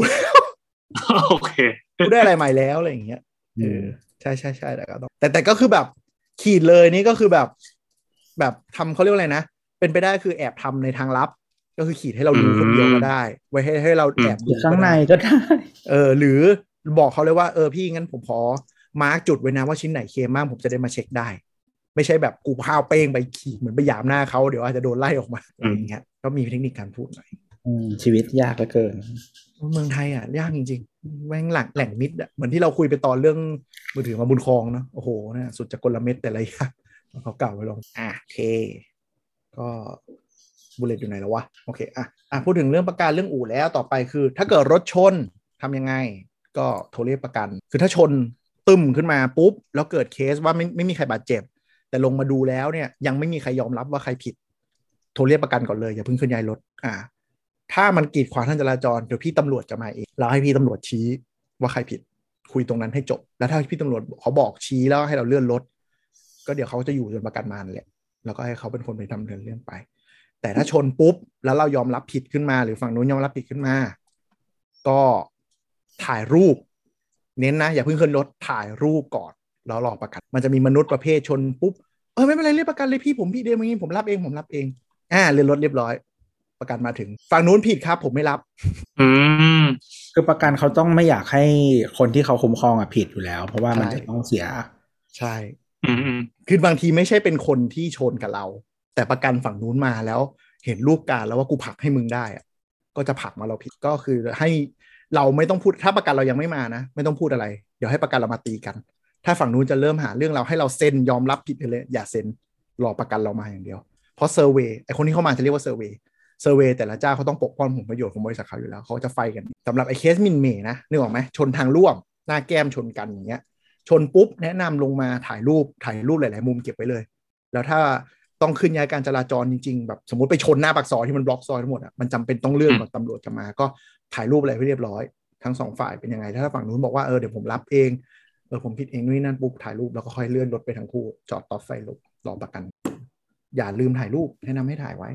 มันมีหลายเคสเลยที่ชนแล้วเหมือนจะคุยรู้เรื่อง แต่พอประกันมาปุ๊บคุยไม่รู้เรื่องแหละก็จะเถียงกันเดี๋ยวนี้มันง่ายทุกคนมีกล้องนะใช่นี่มันสมัยก่อนสมัยก่อนบอกทุกคนถ่ายรูปก็ต้องมานั่ง แต่เดี๋ยวนี้ง่ายแล้วก็มีกล้องกล้องกล้องหน้ารถอีก อืมมีกล้องหน้ารถมีอะไรจับถ่ายให้หมดครับ แล้วก็เออ survey มาก็อธิบายรูปการเข้าไป แต่ survey หลายคนจะเก่งอยู่แล้วคือเห็นรอยแผลก็รู้แล้วว่าใครผิดเก่งกว่าตำรวจอีกก็เรา survey มา ก็คุยตำรวจนี่เขาเลยเจอแต่เคสแบบนี้ไงเออก็นั่นแหละนี่แหละก็โทรประกันรอจนกว่า survey มา รวมถึงถ้าคุณที่เราบอกไปต้นรายการว่าถ้าคุณผู้ฟังเป็นคนที่ไม่มีรถแล้วเป็นบุคคลอะไรเงี้ยเกิดรถเฉียวชนอะไรขึ้นมาปุ๊บก็รีบบวยให้เรียกประกันแล้วก็เซอร์เวยมาแล้วก็คุยกับเซอร์เวยให้เรียบร้อย แล้วพอมาถึงปุ๊บสิ่งที่เราต้องได้ถ้าเราเป็นฝ่ายเสียหาย คือใบเคลมไอ้ใบเนี้ยยิ่งกว่าทอง เก็บไว้ว่าเราจะได้เคลมอะไรบ้างแล้วดูด้วยว่าในรายละเอียดการเคลมครบถ้วนที่เราต้องเคลมหรือเปล่า อาการบาดเจ็บมีไหมหรือต้องไปอะไรยังไงไหม แล้วหรือถ้าเป็นรถก็ชิ้นส่วนที่เสียหายต้องลงให้ครบแล้วได้ปุ๊บรีบไปเคลมใบเคลมบางใบมีวันหมดเลยถ้าคุณเคยไม่เคยลมเก็บไว้จนหมดอายุ ไม่ส่วนใหญ่ใช่มันมีส่วนใหญ่สามมัสินบวันมีหกสิบวันเก้าสิบวันแล้วแต่เจ้านะ ถือว่าอ่าบ่อยยอมรับสภาพไม่มาเคลมอ๋อมีก็เป็นทริคของเขาใช่ส่วนใหญ่มันมีอยู่แล้ว และบางทีเคลมก็คือต้องทอไปถึงสำนักงานเขาเพื่อทำเรื่องเคลมอะไรอย่างนี้ เพราะฉะนั้นก็คือไปที่อู่ที่รับผิดชอบนั่นแหละ คือหมายถึงว่าเคลมเคลมเคสนี้คือหมายถึงว่าเราไปสำรองจ่ายแล้วจะไปเออแล้วก็ถ้าถ้าคุณเป็นคนโดนชนอะถ้าคุณไม่ผิดอะ แต่รถคุณต้องซ่อมอะอย่าลืม อย่าลืมค่าเสียโอกาสค่าเสียโอกาสค่าเช่ารถอะไรอย่างนี้ วันละหนึ่งพันอย่างน้อยหรือเปล่าวะไม่ถึงไม่ถึงไม่ถึงไม่ถึงห้าร้อยประมาณนั้นเออ500ห้าหกร้อยอะไรอย่างเงี้ยเออแต่ไม่ได้มันมี rate อยู่อ๋อ มัน depends ว่าเอ่อประกันประเภทไหนของทั้งเราทั้งคู่กรณีอืม กับค่าเสียโอกาสแล้วก็ค่าใช้จ่ายตามจริง ก็คือเช่ารถหรือเปลี่ยนไปเดินทางด้วย BTS อืมหรืออะไรพวกนี้สามารถเอาไปเคลมได้ ก็ทำเปิดเรื่องเคลมไปว่าข้อเรียกร้องเพิ่มเติมนอกจากค่าเสียคือมันจะได้เป็นรายวันจนกว่าจะซ่อมเสร็จอะซึ่งเป็นสิ่งที่ประกันอุบอิบเรามาตลอด จนคือปกติคนเขาจะไม่บอกเราอยู่แล้วอันเนี้ยใช่เราต้องขอเองจนคนหลังๆ คนตื่นตัวกันเยอะใน Facebook ในพันทิป คนก็ไปโหวตกันมากขึ้นเอากันมากขึ้น ซึ่งข้อดีก็คือ มันจะเร่งให้รถเราซ่อมเสร็จเร็วขึ้นด้วยอืม เพราะว่าเขาไม่อยากจ่ายไปเรื่อยๆแต่แต่ถามว่านเป็นเหมือนเงินทิ้งเปล่าอะที่เขาให้เราใช่แต่ในทางกลับกันคือการที่สังคมตื่นรู้เรื่องนี้เยอะขึ้นน่ะ มันก็มีทางอ้อมไกลๆก็คือเบี้ยประกันรถเบี้ยประกันขึ้นทุกคน ทุกคนขึ้นพร้อมกันเอออันนี้อันนี้ยุคยุคที่ทุกคนตื่นรู้เรื่องค่าเสียโอกาสเนี่ยเบี้ยประกันขึ้นจริงอันนี่ยอมรับเลยจากที่เราดูดูๆมา ไม่แต่มันแชก็ร์เหมือนจ่ายเออแชร์กันจ่ายใช่มันเหมือนอย่างนี้เฮ้ยตัวค้างว่ะเฮ้ยโอ้โหในรอบปี กูไม่โดนบูลลี่แล้วเอาพูดไปเลยพูดไปเลยเดี๋ยวรอตัวมาตัวช่วยเลยเออก็นั่นแหละก็ก็เป็นค่าเสียโอกาสแล้วก็เคลม ก็คือจ่ายกันเพิ่มทั้งระบบ แต่ก็เป็นข้อดีในแง่ที่ว่าเออ มันก็จะทำให้ประกันเร่งจะเร่งเร่งรัดซ่อมเคสให้เร็วขึ้น แล้วก็เอ่อทำให้เหมือนกับ เราก็มีค่าชดเชยรายได้ไปเป็นค่าเดินทงเดินทางตู้ขยัไอ้บพวกนี้เป็นี่นคือเคลมพวกคือพวกเนี้ยเอ่อโดยปกติประกันที่ที่ดีที่ปกติอะเขาก็จะแนะนำมาให้ปะ หรือเราจะต้องไป เอางี้เช็คมันเคยเป็นลิอสต์ย่างนี้ มันเคยเป็นสิ่งที่ประกันทุกเจ้าไม่พูดพร้อมกัน จนกระทั่งอ่าไวรัลอินเทอร์เน็ตเรื่องนี้ขึ้นมา ทุกเจ้าที่ดีๆ ก็จะเริ่มพูดแล้วอ๋อประมาณว่าเคลมพอนี้ได้พอมีคนมีคนมาเตือนเรื่องโน้ตฮาวคนจะทำอย่างนี้ใช่รู้ทันประกันรถยนต์ใช่อย่างนี้ใช่ใช่และและเคสที่เราไม่ผิดอะ ประกันจะรีบบอกให้เราไปเคลมนะว่าไปเคลมกับมัน ไปเคลมกับฝั่งนู้นอ่า อ่าอะไรอย่างเงี้ย survey ก็จะช่วยเราที่ตัวพูดว่าอะไรนะมันค้างไปตอนที่ไม่บอกว่าเหมือนเพิ่มเบี้ย เหมือนบัตรเครดิตอะที่พอทุกคนใช้บัตรเครดิตใช่ปะอืมคนที่ไม่ใช้อะ คือคนที่จะเสียประโยชน์ เออ ประมาณนั้นใช่ใช่ เพราะเหมือนบัตรคือถ้าสมมุติทุกคนปรับ price มาเพื่อใช้บัตรเครดิตหมดแล้วใช่ปะถ้าเราไม่ใช้อะ เราก็จะไม่ได้ผลประโยชน์ที่มาพร้อมกับบัตรเครดิตอะเออเพราะฉะนั้นเหมือนถ้าเราประกันอันเนี้ยถ้าเราไม่เรียกร้องสิ่งที่เราต้องได้อะ แต่ว่าทุกคนจ่ายเบี้ยขึ้นนึกออกปะอืมอืม คือเคสที่ตัวพูดเนี่ยอย่างที่เราเคยพูดไปในตอนบัตรเครดิตก็คือเวลาเรารูดอะไรอะเออมันจะโดนชาร์จหนึ่งถึงสามเปอร์เซ็นแล้วแต่ประเภทบัตรของเรา เพราะฉะนั้นพวกร้านค้าก็จะแก้ปัญหาด้วยว่ากูกูต้องมานั่งรู้ว่าบัตรมึงรุ่นอะไรเนี่ยก็คือจากราคาสินค้าร้อยบาท ก็ปรับราคาขึ้นไปร้อยสามบาทเลยเพราะฉะนั้นถ้าคุณจ่ายเงินสดปุ๊บแล้วไม่ไปต่อราคาเขาคุณจะโดนร้อยสามบาทนึกออกปะอืมไม่ไม่ให้โดนร้อยสามบาทหมายถึงว่า เออเหมือนแต่เรารูดบัตรเครดิตเราได้แต้มนึกออกไหมไอ้สามบาทตรงนั้นก็จะกลับมาเป็นแต้มเรา ไม่แต่ว่าเป็นห้างมันต่อไม่ได้อยู่แล้ว ถ้าเราใช้บัตรเราได้แต้มไงใช่ฉะนั้นแหละเออก็จะกลายเป็นว่าถ้ามีคนใช้บัตรเครดิตเยอะคนใช้เงินสดก็จะเสียเปรียบเหมือนเหมือนต้องมาโดนคอสตรงนี้เพิ่มขึ้นเองประกันก็เหมือนกัน ก็คือถ้าคุณเป็นคนไม่ทำประกันปุ๊บก็จะลำบาก แล้วประกันเนี่ยมันก็จะมีความมูอย่างหนึ่งคือ คุณมีประกันน่ะเป็นเหมือนยันคุ้มครองให้รถไม่เกิดอุบัติเหตุอะพอประกันคุณหมดปุ๊บแม่งชนเลยเขาเอาทะเบียนเราไปทำเขาทะเบียนเราไปโมหรือเปล่าใช่ไม่รู้เหมือนกันเรื่องจริง ไม่ต้องไม่รู้อันนี้เรื่องจริงเออที่เขาบริษัทบริษัทประกันที่เราทำเนี่ยเขาอย่างนี้จริงคือก็รดีถก็แฮปปี้ดีก็ได้รถได้ประโยจะชน์ชอบดีชนเวลาประกันขาดเว้ยแล้วคุณอย่าประมาทว่าขาดแค่สัปดาห์สองสัปดาห์นะแม่งชนตอนนั้นอะขับรถห้าปีไม่ชนนะ ประกันขาดเออดูว่าปีนี้ ลืมต่อเฮ้ยสัปดาห์หนึ่งเดี๋ยวรีบต่อลองเซิร์ชอยู่ปุ๊บแม่งชนเลยจริงยิ่งเหมือนประกันชีวิตประกันสุขภาพเขาเอาชื่อเราไปโมที่วัดอันนี้ก็จริงฮะเอาชื่อเราไปจริงมู จริจริงงครับ หมายถึงว่าอันนี้ไม่ใช่ข่าวลือถ้าเราทำประกันชีวิตหรือว่าพวกประกันสุขภาพอะ บริษัทประกันเขาจะเอาชื่อเราไปมู ไปไหว้ครับให้เพื่อคุ้มครองในใช่เพื่อให้เราคุ้มครองเออไม่ไม่ป่วย ไม่เจ็บป่วย yes k ประมาณนั้นอันนี้เป็นเบนฟิตที่ได้เพิ่มจากการทำประกันใช่นะใช่ใช่ได้แล้วได้พลังมูจากบริษัทประกันปรากฏท่านผู้ฟังฟังมาตั้งนานนานเอ้ยไม่จำเป็นหรอกกูขับรถน้อยพอฟังนี้ปุ๊บกูไปเลยต่อประจกันทันริทีงๆเขาทำกันจริง จริงจริงๆอืมแล้วคือยังไงเขาต้องอ่านเหมือนรายชื่อรับปริญญาเหรอมีเป็นแสนคนก็ต้องแบบไม่คือมันแล้วแต่วัดไงแต่ว่า อันนี้อ๋อเราเราไม่แน่ใจแต่เราเคยเริ่มได้ยินจากบริษัทเจ้าใหญ่จากฮ่องกงนะฮะอ๋ออันนั้นอันนั้นอันนั้นมูแบบมูสัสๆอยู่แล้ว ใช่แต่ว่าตอนนี้มันเป็นนอมของอินดัสทรีนะไหมแล้วก็จริงๆจริงๆในบ้านเรามันมีบริษัทจากจากแบบฮ่องกงหลายเดี๋ยวนี้มีหลายเจ้าไม่ได้มีเจ้านั้นเจ้าเดียวเออก็คือเขาก็จะไปทำคือไม่บางบางทีบางอันน่ะมันจะเป็นเหมือนแบบ จุดเทียนหรือว่าจุดอะไรเงี้ยมันก็จะเป็นชื่อที่มันใส่ลงไปนึกออกปะเออเออเออเออคือหมายถึงว่าเอาเอาเอาชื่อรายชื่อไปรอเทียนแล้วเหลือก็จะจุดให้มันไหม้เออ อะไรอย่างนั้นน่ะมีมีหลายแบบนี่คือเคล็ดลับอันดับหนึ่งของประเทศไทยเหรอวะเออจริงนี่แหละนี่ครับเบี้ยคือแพงด้วยนะแล้วคือแล้วคือประประกันรถคือไงก็คือเอาเอาเอาเอาหมายเลขเลขตัวทะถัเบียนงเลขตัวทะถังเบียนกับตัวถังไปเผาให้อย่างนี้เหรอให้แคล้วคลาดอะเอ้ย แล้วเขากำหนดกำหนดระยะเวลาพีเรียดของความมูนี่ยังไงวะเพราะแต่ละคันไม่เท่ากันนะเออไม่คือเขาไม่ได้ทำขนาดนั้นหรอกส่วนใหญ่เขามันจะเป็นช่วงพี่หมายถึงว่า แบบว่าเขาปีเขาเอากรมธรรม์เผาไปด้วยคุ้มครองไปตามเอออยู่ว่ะตามกรมธรรม์ที่ทำก็คือในชื่ออะมีมี effective date ของกรมธรรม์เออเออได้ส่วนใหญ่เขาเอจะอมีช่วงทำเป็นอยู่แล้วว่าแบบ คือเหมือนอย่างประกันชีวิตมันจะง่ายหน่อยบางทีมันจะเป็นปีละครั้งหรืออะไรเงี้ยแต่ว่า รถนี่ไม่รู้ว่าก็จะมีพีเรียดของเขาอะคือมันจะต้องเป็นช่วงที่ทำพร้อมกันอยู่แล้วเขาไม่ได้แบบว่าทำยิบย่อยไงอืมเออ ประกันรถยนต์มีเวลาด้วยนะครับ หมายถึงว่านอกจากวันที่แล้วมีคุ้มครองถึงกี่โมง ดูเวลาให้ดีๆบางคนคิดว่าอันหมนี้ดวันอันนี้ไม่รู้เลย เออ แบบไม่มันจะเขียนลงไปเลย บางทีแปดโมงเช้าอะไรอย่างเงี้ย แล้วมันทำแบบแปดโมงเช้าแปดโมงเช้าอีกวันเนี้ยคือแบบ อะวันนี้วันหมดตอนเช้าแล้วมันขับไปปุ๊บก็แบบชนปุ้งตอนบ่ายก็ไม่คุ้มครองละ ก็คือวันหัววันท้ายใช่ไหมอืมวันที่มัน effective ของประกันกับวันสุดท้ายใช่ไหมมันมีเวลาระบุเลยเว้ยอะแล้ววันหมายถึงว่าถ้าวันที่อยู่ตรงกลางอะ วันที่ตรงกลางคืออะไรหมายถึงว่าสมมติเราสมมติประกันหนึ่งปีใช่ป่ะอ่ามันมันแบบจะเป็นอย่างนี้เลยบ่ายบ่ายสองโมงของวันที่สิบสามสิบเอ็ดมิถุนาถึงอืมวันบ่ายสองสามมิถุนาอีกปีถัดไปเออเออไม่อันนั้นเข้าใจแต่ว่าอ่า แต่ว่าไปถึงช่วงที่ไม่ใช่คาบเกี่ยวอะมันก็คือตอนไหนก็ได้ใช่ไหมล่ะครับเกี่ยว หมายถึงไงนะช่วงที่ไม่ใช่วันเริ่มกับวันจบอะของประกันอะอืมเอออ๋อใช่ใช่ใช่ใช่อันนั้นเนี่ยไม่ไม่ไม่ไม่ไม่ไม่เวลาของทุกวันแต่หมายถึงว่าวันเริ่มกับวันจบใช่ ส่วนใหญ่จะเป็นสี่โมงครึ่งนะครับ อ่าไม่เป็นเวลานี้เออที่ที่เห็นแล้วเขาที่คิดเห็นแต่ละคือเดลี่เป็นเวลาปิดของคอปพอเออใช่ใช่อ่าอาจจะเป็นไปได้ คือคือแต่เราเห็นกรมธรรม์อะเขาจะคือนึกออกป่ะส่วนที่พิมพ์มันจะเป็นตัวเข้มนึกออกไหมที่แบบพิมพ์ใหม่ของคนอะ แต่ไอเวลาตัวนี้จะเป็นตัวบางเขียนไว้สี่โมงครึ่งประกันส่วนใหญ่จะหมดสี่โมงครึ่งแต่ไม่ไม่ทุกอันนะ บางอันบางอันมีเวลาที่ทำแต่สี่โมงครึ่งสี่โมงครึ่งนั่นจะเป็น standard format ต้องระวังนะครับ บางทีคิดว่าหมดวันนี้ แล้วคิดว่านึกถึง คุ้มครองถึงเที่ยงคืนก่อนจะขึ้นวันถัดไป วันนั้นก็ไปกินเลี้ยงฉลองชนเต็มปุ้งที่คืซะหน่อยประกันหลุดไปแล้วโคตรเฮียมันมีเคสอย่างนี้เยอะหมเลดยคนนะเจ้าคุ้มครองแล้วเออเจ้าคล็อกเอาแล้วสี่โมงครึ่งใบตุ่มหน้าคอปพอน่ะรัชดาน่ะ ที่มันจะมีต้นไม้แล้วก็มีผ้าสีพันอะอะทีนี้มันจะมีอันนึงทุกเราทุกคนถ้าขับรถต้องทำประกันถึงเรียกว่าพรบนะครับ คือมันเป็นมันเป็นมันต้องเป็นยังไงว่าเป็น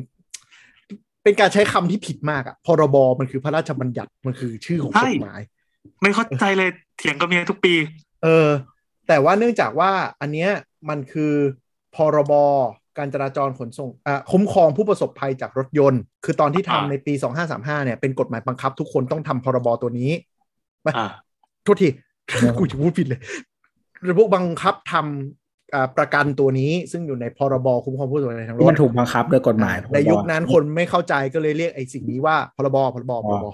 ป้ายวงกลมอะคือพรบซึ่งจริงๆป้ายวงกลมคือต่อทะเบียนนะ ไม่เกี่ยวกันด้วยนะ ไม่ใช่พรบนะคนละอันอะ อันเนี้ยก็คือมันคุ้มครองอความเสียหายความบาดเจ็บท่าที่บาดเจ็บรักษาพยาบาล ก็คือตัวคนขับเนี่ยประมาณ 30,000 บาท แล้วก็ถ้าสูญเสียวัยวะเสียชีวิตได้ชดเชย 35,000 แล้วก็บาดจงบาดเจ็บ อะไรเงี้ยก็จะมีขึ้นไขอยู่อ่อผู้บริษัทมันมีนอกสินใหม่ทดแทนด้วย ได้ แปดหมื่นบาทต่อคนตัวทีอันนี้เราไม่เราไม่ค่อยชัวร์แต่ว่าเบี้ยมันจะบังคับนะ จะอยู่ประมาณหกร้อยกว่าบาทต่อคัน มันจะไม่เปลี่ยนต่อปีอ๋อโอเค ถ้าเกิดอุบัติเหตุแล้วเราเป็นฝ่ายถูกเนี่ยจะได้ค่าสินไหมทดแทนอีกแปดหมื่นบาท หรือว่าถ้าอ่ารักษาพยาบาลนะโทษทีรักษารักษาพยาบาลค่าเสียหายอย่างอื่น ที่ผู้ประสบภัยคือตัวเราเนี่ยได้แปดหมื่นบาท แต่ถ้าเราเสียชีวิตจะได้สองแสนถึงห้าแสนเพราะฉะนั้นบางเคสที่แบบเกิดอุบัติเหตุอะไรเงี้ยตำรวจก็จะบอกเอออย่าลืมไปเบิกพรบ เพราะว่าเคสที่มีผู้เสียชีวิต เขาจะได้ดูพอดีฮะเสียเสียชีวิตได้ห้าแสนบางทีเราอ่านเว็บนี้แล้วมันอ่านเขียนโดดไปโดดมา เสียชีวิตได้ห้าแสนถ้าสูญเสียอวัยวะ ทุกพลภาพก็จะสองแสนถึงห้าแสนเพราะฉะนั้นถ้ามีคนตายจากอุบัติเหตุทางรถยนต์อะไรอย่างเงี้ย โดยที่ไม่ได้ผิดนะ เป็นฝ่ายโดนชนตายอย่างเงี้ย ก็ไปเบิกรัฐบาลได้ห้าแสนก็สิ่งเนี้ยที่เรียกว่าพรบอืมต้องบังคับทำไม่ทำไม่ได้ เพราะถ้าไม่ทำจะต่อทะเบียนไม่ได้ พอเราทำพรบเสร็จปุ๊บเราก็เอาสิ่งนี้ไปต่อทะเบียนรายปี เขาก็จะออกป้ายวงกลม ซึ่งตอนนี้เป็นป้ายสี่เหลี่ยมหมดแล้ว ให้แต่ทุกคนก็ยังเรียกว่าป้ายวงกลมไอ้ที่แปะแปะหน้ารถอะวงกลมมาก่อน มันจะเป็นสีสีๆสมัยก่อนอะใช่ใช่ใช่ใช่มันจะเปลี่ยนสีไป แต่พอกลายเป็นว่าด้วยความที่คนหลายคนไม่รู้เรื่องอะ ก็จะเรียกกันปนเละเทะเลย ว่าไอ้ป้ายวงกลมคือพรบแต่จริงๆไอ้ป้ายวงกลมอะคือภาษี ภาษีต่อรายปี วุ่นวายจังวะไม่มีใครเป็นสักพยานาแต่แต่เอาหลักๆก็คือ คุณต้องทำพรบก่อนที่จะรถยนต์สามารถต่อมันต้องภาษีมันต้องได้ทำมันต้องทำไปพร้อมกันไงเขาครับก็เลยรวมอืมคือเวลาเราไปต่อภาษีออนไลน์อะมันจะต้องมีผ่านขั้นตอนนี้ก่อน ถ้าไม่ติ๊กอันเนี้ยก็คือไปต่อไม่ได้ทำพรบเออทำพรบหลังๆ มีภาษีออนไลน์แม่งขายพรบในเว็บนั้นเลยนะเว้ยกรมการขขานยส่งประกันเออขนกรมการขนส่งทางบกเราพัฒนามากคุณง่ายยังไม่มีดีพรบใช่ไหมจะต่อทะเบียนใช่จับขายตรงนั้นแม่งเลย ใช่เราก็ซื้อไม่หมดเลยที่เกียจเออออกไปจากบ้าน ใช่ใช่ก็แต่เดี๋ยวนี้มันซื้อแบบเซเว่นอะไรได้ไม่ใช่เหรอใช่แต่มันราคาไม่ต่างกันไงคุณจะซื้อเจ้าไหนก็ได้มันอยู่ที่แบบหกเท่าไหร่หกร้อยสามสิบเอ็ดสักอย่างห้าหกเก้าเฮ้ยมีถูกงี้ด้วยเหรอพวกนั้นทำไมเขาไม่แรนดอมให้เราแล้วก็จ่ายพร้อมต่อทะเบียน เออใช่ไหมทุกคนก็คิด ไม่คือแต่ว่าคือจริงๆแล้วทำสมคือสมมติว่าเราซื้อกับรัฐใช่ไหมแล้วรัฐอะก็ไปreinsure ต่อเองเรื่องของมึงอะเออไม่รู้เหมือนกันว่าอาจจะเอาไป reinsure มั้ง หรือว่าเอาไปเป็นทำเหมือน อันนี้ป่ะพวกกองทุนอะไรอย่างนี้ป่ะเอาไปลงทุน ไม่รู้ไม่รู้แต่หมายแต่หมายถึงว่าคือวิธีการอะ ให้วิ่งผ่านรัฐอย่างเดียว มึงจะ reinsure กับใครก็เรื่องของมึง อ่าเดี๋ยวก่อน พรบคุ้มครองแต่คนนะโทษทีตะกี้เราพูดอาจจะสับสนนิดนึงคือเฉพาะตัวคนนะพรบคือคุ้มครองคนไม่มีคุ้มครองครับก็จะเน้นพวกเข้าโรงพยาบาลหรือสูญเสียอวัยวะ ทุพพลภาพ แต่เราต้องเป็นฝ่ายถูกนะ ถ้าเราจำไม่ผิดไม่เป็นไรทุกคนต้องทำอยู่แล้วอ๋อโทษที ไอ้ถ้าค่ารักษาพยาบาลหรือค่าอะไรพวกนี้จะเป็นผู้ที่รับผลกระทบจากอุบัติเหตุ ไม่ว่าจะเป็นผู้กระทำหรือผิดหรือไม่ แต่มันจะมีส่วนสินไหมที่เราพูดไปตะเกียจะเป็นส่วนเพิ่มเติม ถ้าเราเป็นฝ่ายถูกนะครับ เพราะฉะนั้นก็คือเกิดอุบัติเหตุทางถนนแล้วมีใครตายใครเสียชีวิตอะไรขึ้นมา ก็อย่าลืมไปเบิกพรบเคสนี้มีหลายคนไม่รู้ คิดว่ามีแค่ประกันเอกชนแล้วเขาเรียกอะไรประกันภาคสมัครใจ ที่จะพูดไปไอ้ชั้นหนึ่งของสามเนี่ยเรียกกันภาคสมัครใจ แต่ว่าประกันภาคบังคับคือตัวพรบเนี้ย ก็มีด้วยอย่าลืมไปเบิกกัน บางคนลืมเบิกนะ คือไปเบิกแต่ที่ว่าจบแล้วแล้วโอเคไปก็ ทีนี้ถ้าประตาเด็ยนอย่าลืมใช้กันเงี้ยเหรออะไรนะว่าก็ถ้าตายอย่าลืมใช้ เอ้ยคคนนไม่ที่ได้ลืมตายกัใช้นบ่อยๆไงเออไม่ไม่แต่แต่จะบอกว่าอ่าคนเอ่อคนที่ลืมใช้คือคนที่ที่เหลือ คือคนที่คือเคสอย่างนี้ส่วนใหญ่มันจะเกิดอย่างนี้คือ คนตายอะ เป็นคนขับรถอืมแล้วลูกหลานบางคนไม่ได้ขับรถเลยไม่รู้ว่ามีสิ่งที่อยู่ แล้วไม่ได้ไปเบิกอืมเออทายาทมันต้องได้ไง ที่ตายในห้าแสนอะอืมทายาทบางทีไม่รู้ตำรวจเขาจะชอบเตือนว่าเอออย่าลืมไปเบิกพรบนะอะไรอย่างเงี้ยอืมบางคนไม่รู้จริงๆ เพราะไม่ได้ขับรถไงนึกออกไหมก็คุยกับตำรวจว่าต้องทำไงบ้างที่เบิกสิทธิ์ต่างๆเลยตำรวจเขาก็จะบอกว่าก็ก็ไปดูแล้วกันคุณแต่คุณอย่าลืมเลยพรบแล้วกันไม่ไม่เคยเจอพี่ตำรวจท่านไหนที่จะมานั่งช่วยแจกแจงให้ว่าต้องทำแต่เขาก็จะเตือนด้วยความหวังดีว่างานเยก็อะอย่าลืมไปเปิดพรบแล้วกันอะไรอย่างเงี้ยโอเคอะต่อไปก็เป็นอันสุดท้ายก็คือเราคุยถึงเรื่องเคสประกันไปเลยทั้งหมดแล้วเนี่ยไอ้มีอันอันสุดท้ายก็คือว่าเออ จริง ๆ สิ่งที่ดีที่สุดมันคือการลดความเสี่ยงที่จะเกิดเกิดอุบัติเหตุ ซึ่งมันช่วยได้เยอะไม่ว่าใครจะผิดจะถูกนะก็คือเรื่องของการเป็นทันเนนรถดูแลรักษาสภาพรถตัวเอง คือสิ่งที่เราว่ามันกระทบกับอุบัติเหตุโดยตรง แล้วก็เป็นค่าใช้จ่ายหลายคนที่อาจจะไม่รู้ก็คือยางรถยนต์ ยางรถยนต์เนี่ยมันมีอายุการใช้งานก็คือไม่ควรเกิน 3 ปีตามหลัก มันมีต้องมีเมนเทนแนนระหว่างทางด้วยอืมไม่เกิน3ปีของอายุยางไม่ใช่วันที่เราเปลี่ยนอ่าไม่รู้กันอัละนยังไงสิครับ ยางทุกอันจะมีซีเรียลสัปดาห์ที่ผลิตออกมาอ่าบางร้านที่ชอบจัดโปรยางลดหนักๆ คือยางปีเก่า เช่น สมมุติวันนี้แหละมิถุนาสองสองถูกปะมีร้านหนึ่งอืมจัดโปร เปลี่ยนยางใหม่ลด 40% 50%นู่นนนั่น คือยางค้างสต็อกข้ามปี เพราะฉะนั้นเราเปลี่ยนปุ๊บ อายุยางมันรันไปแล้ว1ปี ใส่ไปก็คืออีก2ปีก็ต้องเปลี่ยนอ๋ออืมอันนี้นะครับเรื่องที่แล้วเราเรามีวิธีดูด้วยตาไหมคือเอาไม่แต่ว่าถ้าลดดูที่ถ้าลดถ้าลดห้าสิบเปอร์เซ็นแต่ว่าเราใช้เราใช้งานได้หกสิบเปอร์เซ็นก็คุ้มนะใช่ก็คือต้องเป็นคนขับเยอะเออถึงจะคุ้มแต่ถ้าเป็นคนขับน้อยอะไรอย่างเงี้ย แต่คือถ้าเป็นคนขับในกรุงเทพเป็นหลักไม่ได้ล่องไกลมาก ๆอะ การที่จะใช้หน้ายางจนหมดหมดถึงสะพานยาง คือยางยางเนี่ยการหมดการที่เรียกว่าหมดหน้ายางคือหมายถึงว่ายางเรานะครับ ตรงที่เป็นร่องบักบากๆถ้าเราไปดูข้างยางมันจะมีตรงที่มีลูกเป็นสามเหลี่ยมชี้เป็นลูกศรชี้อะกระกระจายกระจายอยู่รอบวงยาง ตรงสามเหลี่ยมชี้นั่นน่ะมองเข้าไปตรงที่เป็นร่องยางจะมีสิ่งเรียกว่าสะพานยาง เป็นคล้ายๆลูกระนาดเล็ก ๆ ขึ้นมา ถ้าไอยางข้างๆคุณอะหมดจนไปถึงสะพานยางอะอันนั้นคือรีบเปลี่ยนโดยด่วน คือมันกินหน้ายางไปหมดแล้ว ถ้าคุณเป็นคนขับรถจนแบบจนหมดหน้ายางได้อะ มันก็จะสังเกตง่ายหน่อย แต่อย่างเราขับรถกรุงเทพมาอย่างเงี้ยเดือนหนึ่งขับไม่ถึงพันห้าร้อยโลดี ไม่ถึงพันโลดีมั้งช่วงนี้มันจะไม่ค่อยไปถึงสะพานยางก่อน แต่ยางจะแตกลายงาก่อน คือเหมือนยางที่โดนแดดจนกรอบอะฮะมันจะเริ่มแข็งแล้วเริ่มจะเริ่มเห็นลายแตกลายงาขึ้นมาเหมือนเหมือนผิวหนังที่ไม่ได้ทาโลชั่นอะมันจะเห็นริ่ขึ้ามันจะเห็นเส้นชัดเจนนะอ่า มันจะเห็นขึ้นขึ้นขึ้นขึ้นวิ่งขึ้นเงี้ยเออคือแล้วแล้วแล้วแต่นิสัยการขับด้วยใช่ไหม อายุการใช้งาคืนอของมันแตกลายงาจะเกิดจากอายุ คืออมยางเข้าปีที่สามปีที่สี่อะไรเงี้ยมันจะเริ่มเห็นเป็นรอยแตกขึ้นมาเลย อันนั้นก็ควรเปลี่ยนถ้าจริง ๆ ถ้าคุณขับไม่เยอะอะไรมันก็ยื้อไปได้หน่อย อย่างของเราอะจะประมาณสี่ปีเปลี่ยนที จนมันต้องเริ่มกระด้างมาก กระด้างคือเราเอาเล็บจิกแล้วเริ่มรู้สึกมันไม่ใช่ยางอะมันแบบเคยเห็นเวลาเวลาเรายางตากแดดนานๆมันจะกรอบถึงออกไหมมันจะอืมจิกแล้วมันไม่ดึงดึงๆนะ อันนั้นนะก็คือควรเล็บเปลี่ยนบางทีรถคุณที่มันกระด้งกระด้างขับ แล้วรู้สึกไม่เหมือนเดิมอะหลายคนมาจากยาง ก็คือเติมลมแข็งไป อันนั้นก็อีกปัจจัยหนึ่งเออเติมลมก็ควรเติมให้เหมาะสมตามสเปครถสเปคยางกับสเปครถไม่ควการใช้งานด้วยมันจะบอกว่าแบบเขาเรียกว่าอะไรบรรทุกขนาดขนาดไหนใช่ใช่อยู่ตรงไหนเปิดประตูคนขับมาสติกเกอร์ที่แปะไว้ในขอบขอบประตูนั่นแหละคก็รัจะบเขียนว่านั่งกี่คน อ่า ส่วนใหญ่ก็คือถ้าตะนั่งต่ำกว่าสามคน ก็ มันจะมีบอกไว้เลย ถ้าบรรทุกหนักคือเกินสามคนขึ้นไปรวมๆอะไรก็ควรเติมยางเท่าไหร่อย่างหน้าหลังไม่เท่ากัน ใช่หน้าหลังไม่เท่ากันแล้วแต่รุ่นอีก แต่แนะนำว่าให้เติม ถ้าไม่มีความรู้อะไรเลย เติมตามข้างประตูเราค้างปะไม่ใช่ไหมไม่ค่ะไม่ค่ะโอเคนะคือหน้าเราในจอตอนนี้ช้ากว่าที่เราพูดอยู่ประมาณนิดนึงข้างประตูพอเปิดปั๊บมันจะมีสติกเกอร์แปะไว้บอก ใช่ จะเป็นเลขเลขชุดเออมันก็จะมีอาจจะเป็นช่องใช่บอกว่านั่นแหละหนึ่งสองเนี่ยสามสี่ห้าอะไรก็ว่าไปอืมนี่คือคนนั่งคอมเราเริ่มอืดแรมหมดแน่เลยกากเลยใช้วินโดว์นะไล่ไล่ปิดเราบค้างเซก็คือเน็ตเราเฮียถึงค้างนะโว้ย ไม่ใช่ว่าคอมถึงค้างนะโว้ย เออสลับยางสลับก็ยางตะกี้พูดถึงอายุยางเนาะก็อืมอ่า แล้วก็มีการสลับยาง ทุกๆหนึ่งหมื่นโลอืมก็ควรมีการสลับแต่ค้างแล้วยังไงสลับยาง ก็จริงๆก็คือเข้าพาไปเข้าศูนย์ยางอะไรเงี้ยเลยปะหรือว่า คืออ่ายางหน้ายางคือข้างก็ได้ยางหน้ายางหลังอะ การใช้งานมันไม่เหมือนกัน อ่า เออการรับภาระไม่เหมือนกัน ใช่ใช่ใช่ก็เลยปกติก็เลยมาถึงพอใช้ไปสักพักหนึ่งเขาเลยให้สลับเหมือนคือมันคือมันกินยางไม่เหมือนกันเนาะอืมสมมติล้อล้อหน้าล้อล้อฝั่งซ้ายอะ่ะอืม เวลาเราเลี้ยวซ้ายมันก็จะกินยางขอบนอกมากกว่านึกสภาพนึกออกไหมเพราะอืมยางหน้ามันคือใช้บังคับรถอะ มันก็จะแบบอืมผมใช่ไหมอืมอืมอืมอืม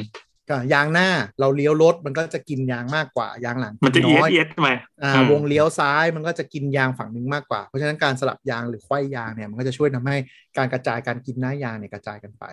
ซึ่งส่วนใหญ่เดี๋ยวนี้ถ้าเช็คระยะทุกๆหกเดือนอะเขาจะแนะนำสลับยางให้อยู่แล้วแต่มันมันมันเหมือนไอ้นี่เว้ย ที่นอนพลิกด้านนะเหรออ๋ออืมอืมประมาณนั้นสปริงจะได้เสื่อมอย่างเท่ากันเออครับมันมันจะได้ใช้ได้นานเออใช่คือแต่ว่าถ้าที่นอนบางรุ่นอะถ้าสมมติถ้ามันเป็นแบบ เป็นวัสดุเดียวทั้งอันอะบางทีก็กลับด้านได้มหรือบางอันมันออกแบบมาให้ด้านหนึ่งแข็งด้านหนึ่งนุ่มมก็เลือกด้านที่จะอันนี้อันนี้ที่นอนไม่ใช่ยางเอออะไรอย่างเงี้ยยางอะ เวลาแบบ คือถ้ารถบ้านปกติมันอาจจะไม่ไม่ชัดมาก แต่ว่าถ้าเป็นรถบรรทุกอะมคือยางหน้ามันจะสำคัญมากๆอะไรอย่างเงี้ยโอ้รถบรรทุกยางหน้าคือสำคัญโคตรคือบางทีอะถ้าเขาประหยัดต้นทุนหน่อยอะยางหน้าเขาจะซื้อแบบแพงอืมและยางหลังอะเขาจะซื้อถูก อืม เพราะว่ายางหน้ามันมันสำคัญกับการ เออขับขับขี่บังคับรถอะไรอย่างเงี้ยเออ มันมันมีผลต่อการขับอะไรอย่างเงี้ย แต่ว่ายางยางหลังอะมันเหมือนแค่บรรทุกเฉยๆใช่ไหมมันก็แบบใช่เคลื่อนไปตามล้อหน้ามันไม่ได้ต้องแบบอะไรมากมายยางหลังคือมีหน้าที่รับน้ำหนักเพราะฉะนั้นเอาห่วยๆก็ได้แล้วให้มันแต่ยางหน้าต้องยึดเกาะดี เพราะมันเป็นใช่คือถ้ายางหน้าเสียกริป เสียการยึดเกาะปุ๊บรถก็จะถลายออกไปเลยอืมก็จะชิบหายได้แหกโค้ง อืมอะ อันนี้เราไปเปิด นี่คือความรู้จากการทำโฆษณายางของกู อันนี้ก็คือไปเปิด reference มาแล้วว่าอายุยางเนี่ย คือสามปีเนี่ยมันควรมันคือเป็นอายุยางที่เราเปลี่ยน คือเวลาเรายางที่เปลี่ยนเนี่ยเขายางที่เขาจะสต็อกไว้อะบางทีเขาจะรอให้ยางเซ็ตตัวจะประมาณครึ่งปีถึงหนึ่งปี เพราะฉะนั้นเวลาเราเปลี่ยนปุ๊บก็นับไปสามปี แต่อายุยางจริง ๆ ถ้านับตั้งจากวันผลิตเลย อาจจะได้สี่ถึงหกปี อืมอ่า หรือถ้าคิดว่าขับน้อยอะไรก็อาจจะทุกๆห้าหมื่นกิโลเมตรหมายถึงว่าไม่ต้องนับปีอะไรอย่างเงี้ยแต่หลักๆให้ดูสองอันนี้แหละ ก็คือตัวสะพานยางกับยางแตกรายงานหรือเปล่า จะเวลาจอดทิ้งอะดูที่จอดคือแบบถ้าร้อนมากๆอะไรอย่างเงี้ยบางทีต้องดูสภาพยางด้วยไงใช่ คือถ้าจอดตากแดดยางจะเสื่อมเร็วกว่า เพราะฉะนั้นอย่าอย่านับปีซะทีเดียว พยายามดูสภาพยางหน่อย แล้วก็เหมือนถ้าเราไม่ได้เอาไปขับอะบางทีเราไม่ได้เติมลมที่มันเหมาะสมอะ อืม เออแล้วทิ้งไว้นานๆอะไรอย่างเงี้ยมันก็จะอ่าต้องคือตามเติมลมยางอะควรเติมตามสเปค อย่าไปเชื่อผู้หยงผู้ใหญ่บางคนที่บอกว่าให้เติมแข็งไว้เติมอ่อนไว้อะไรอย่างเงี้ย เพราะว่า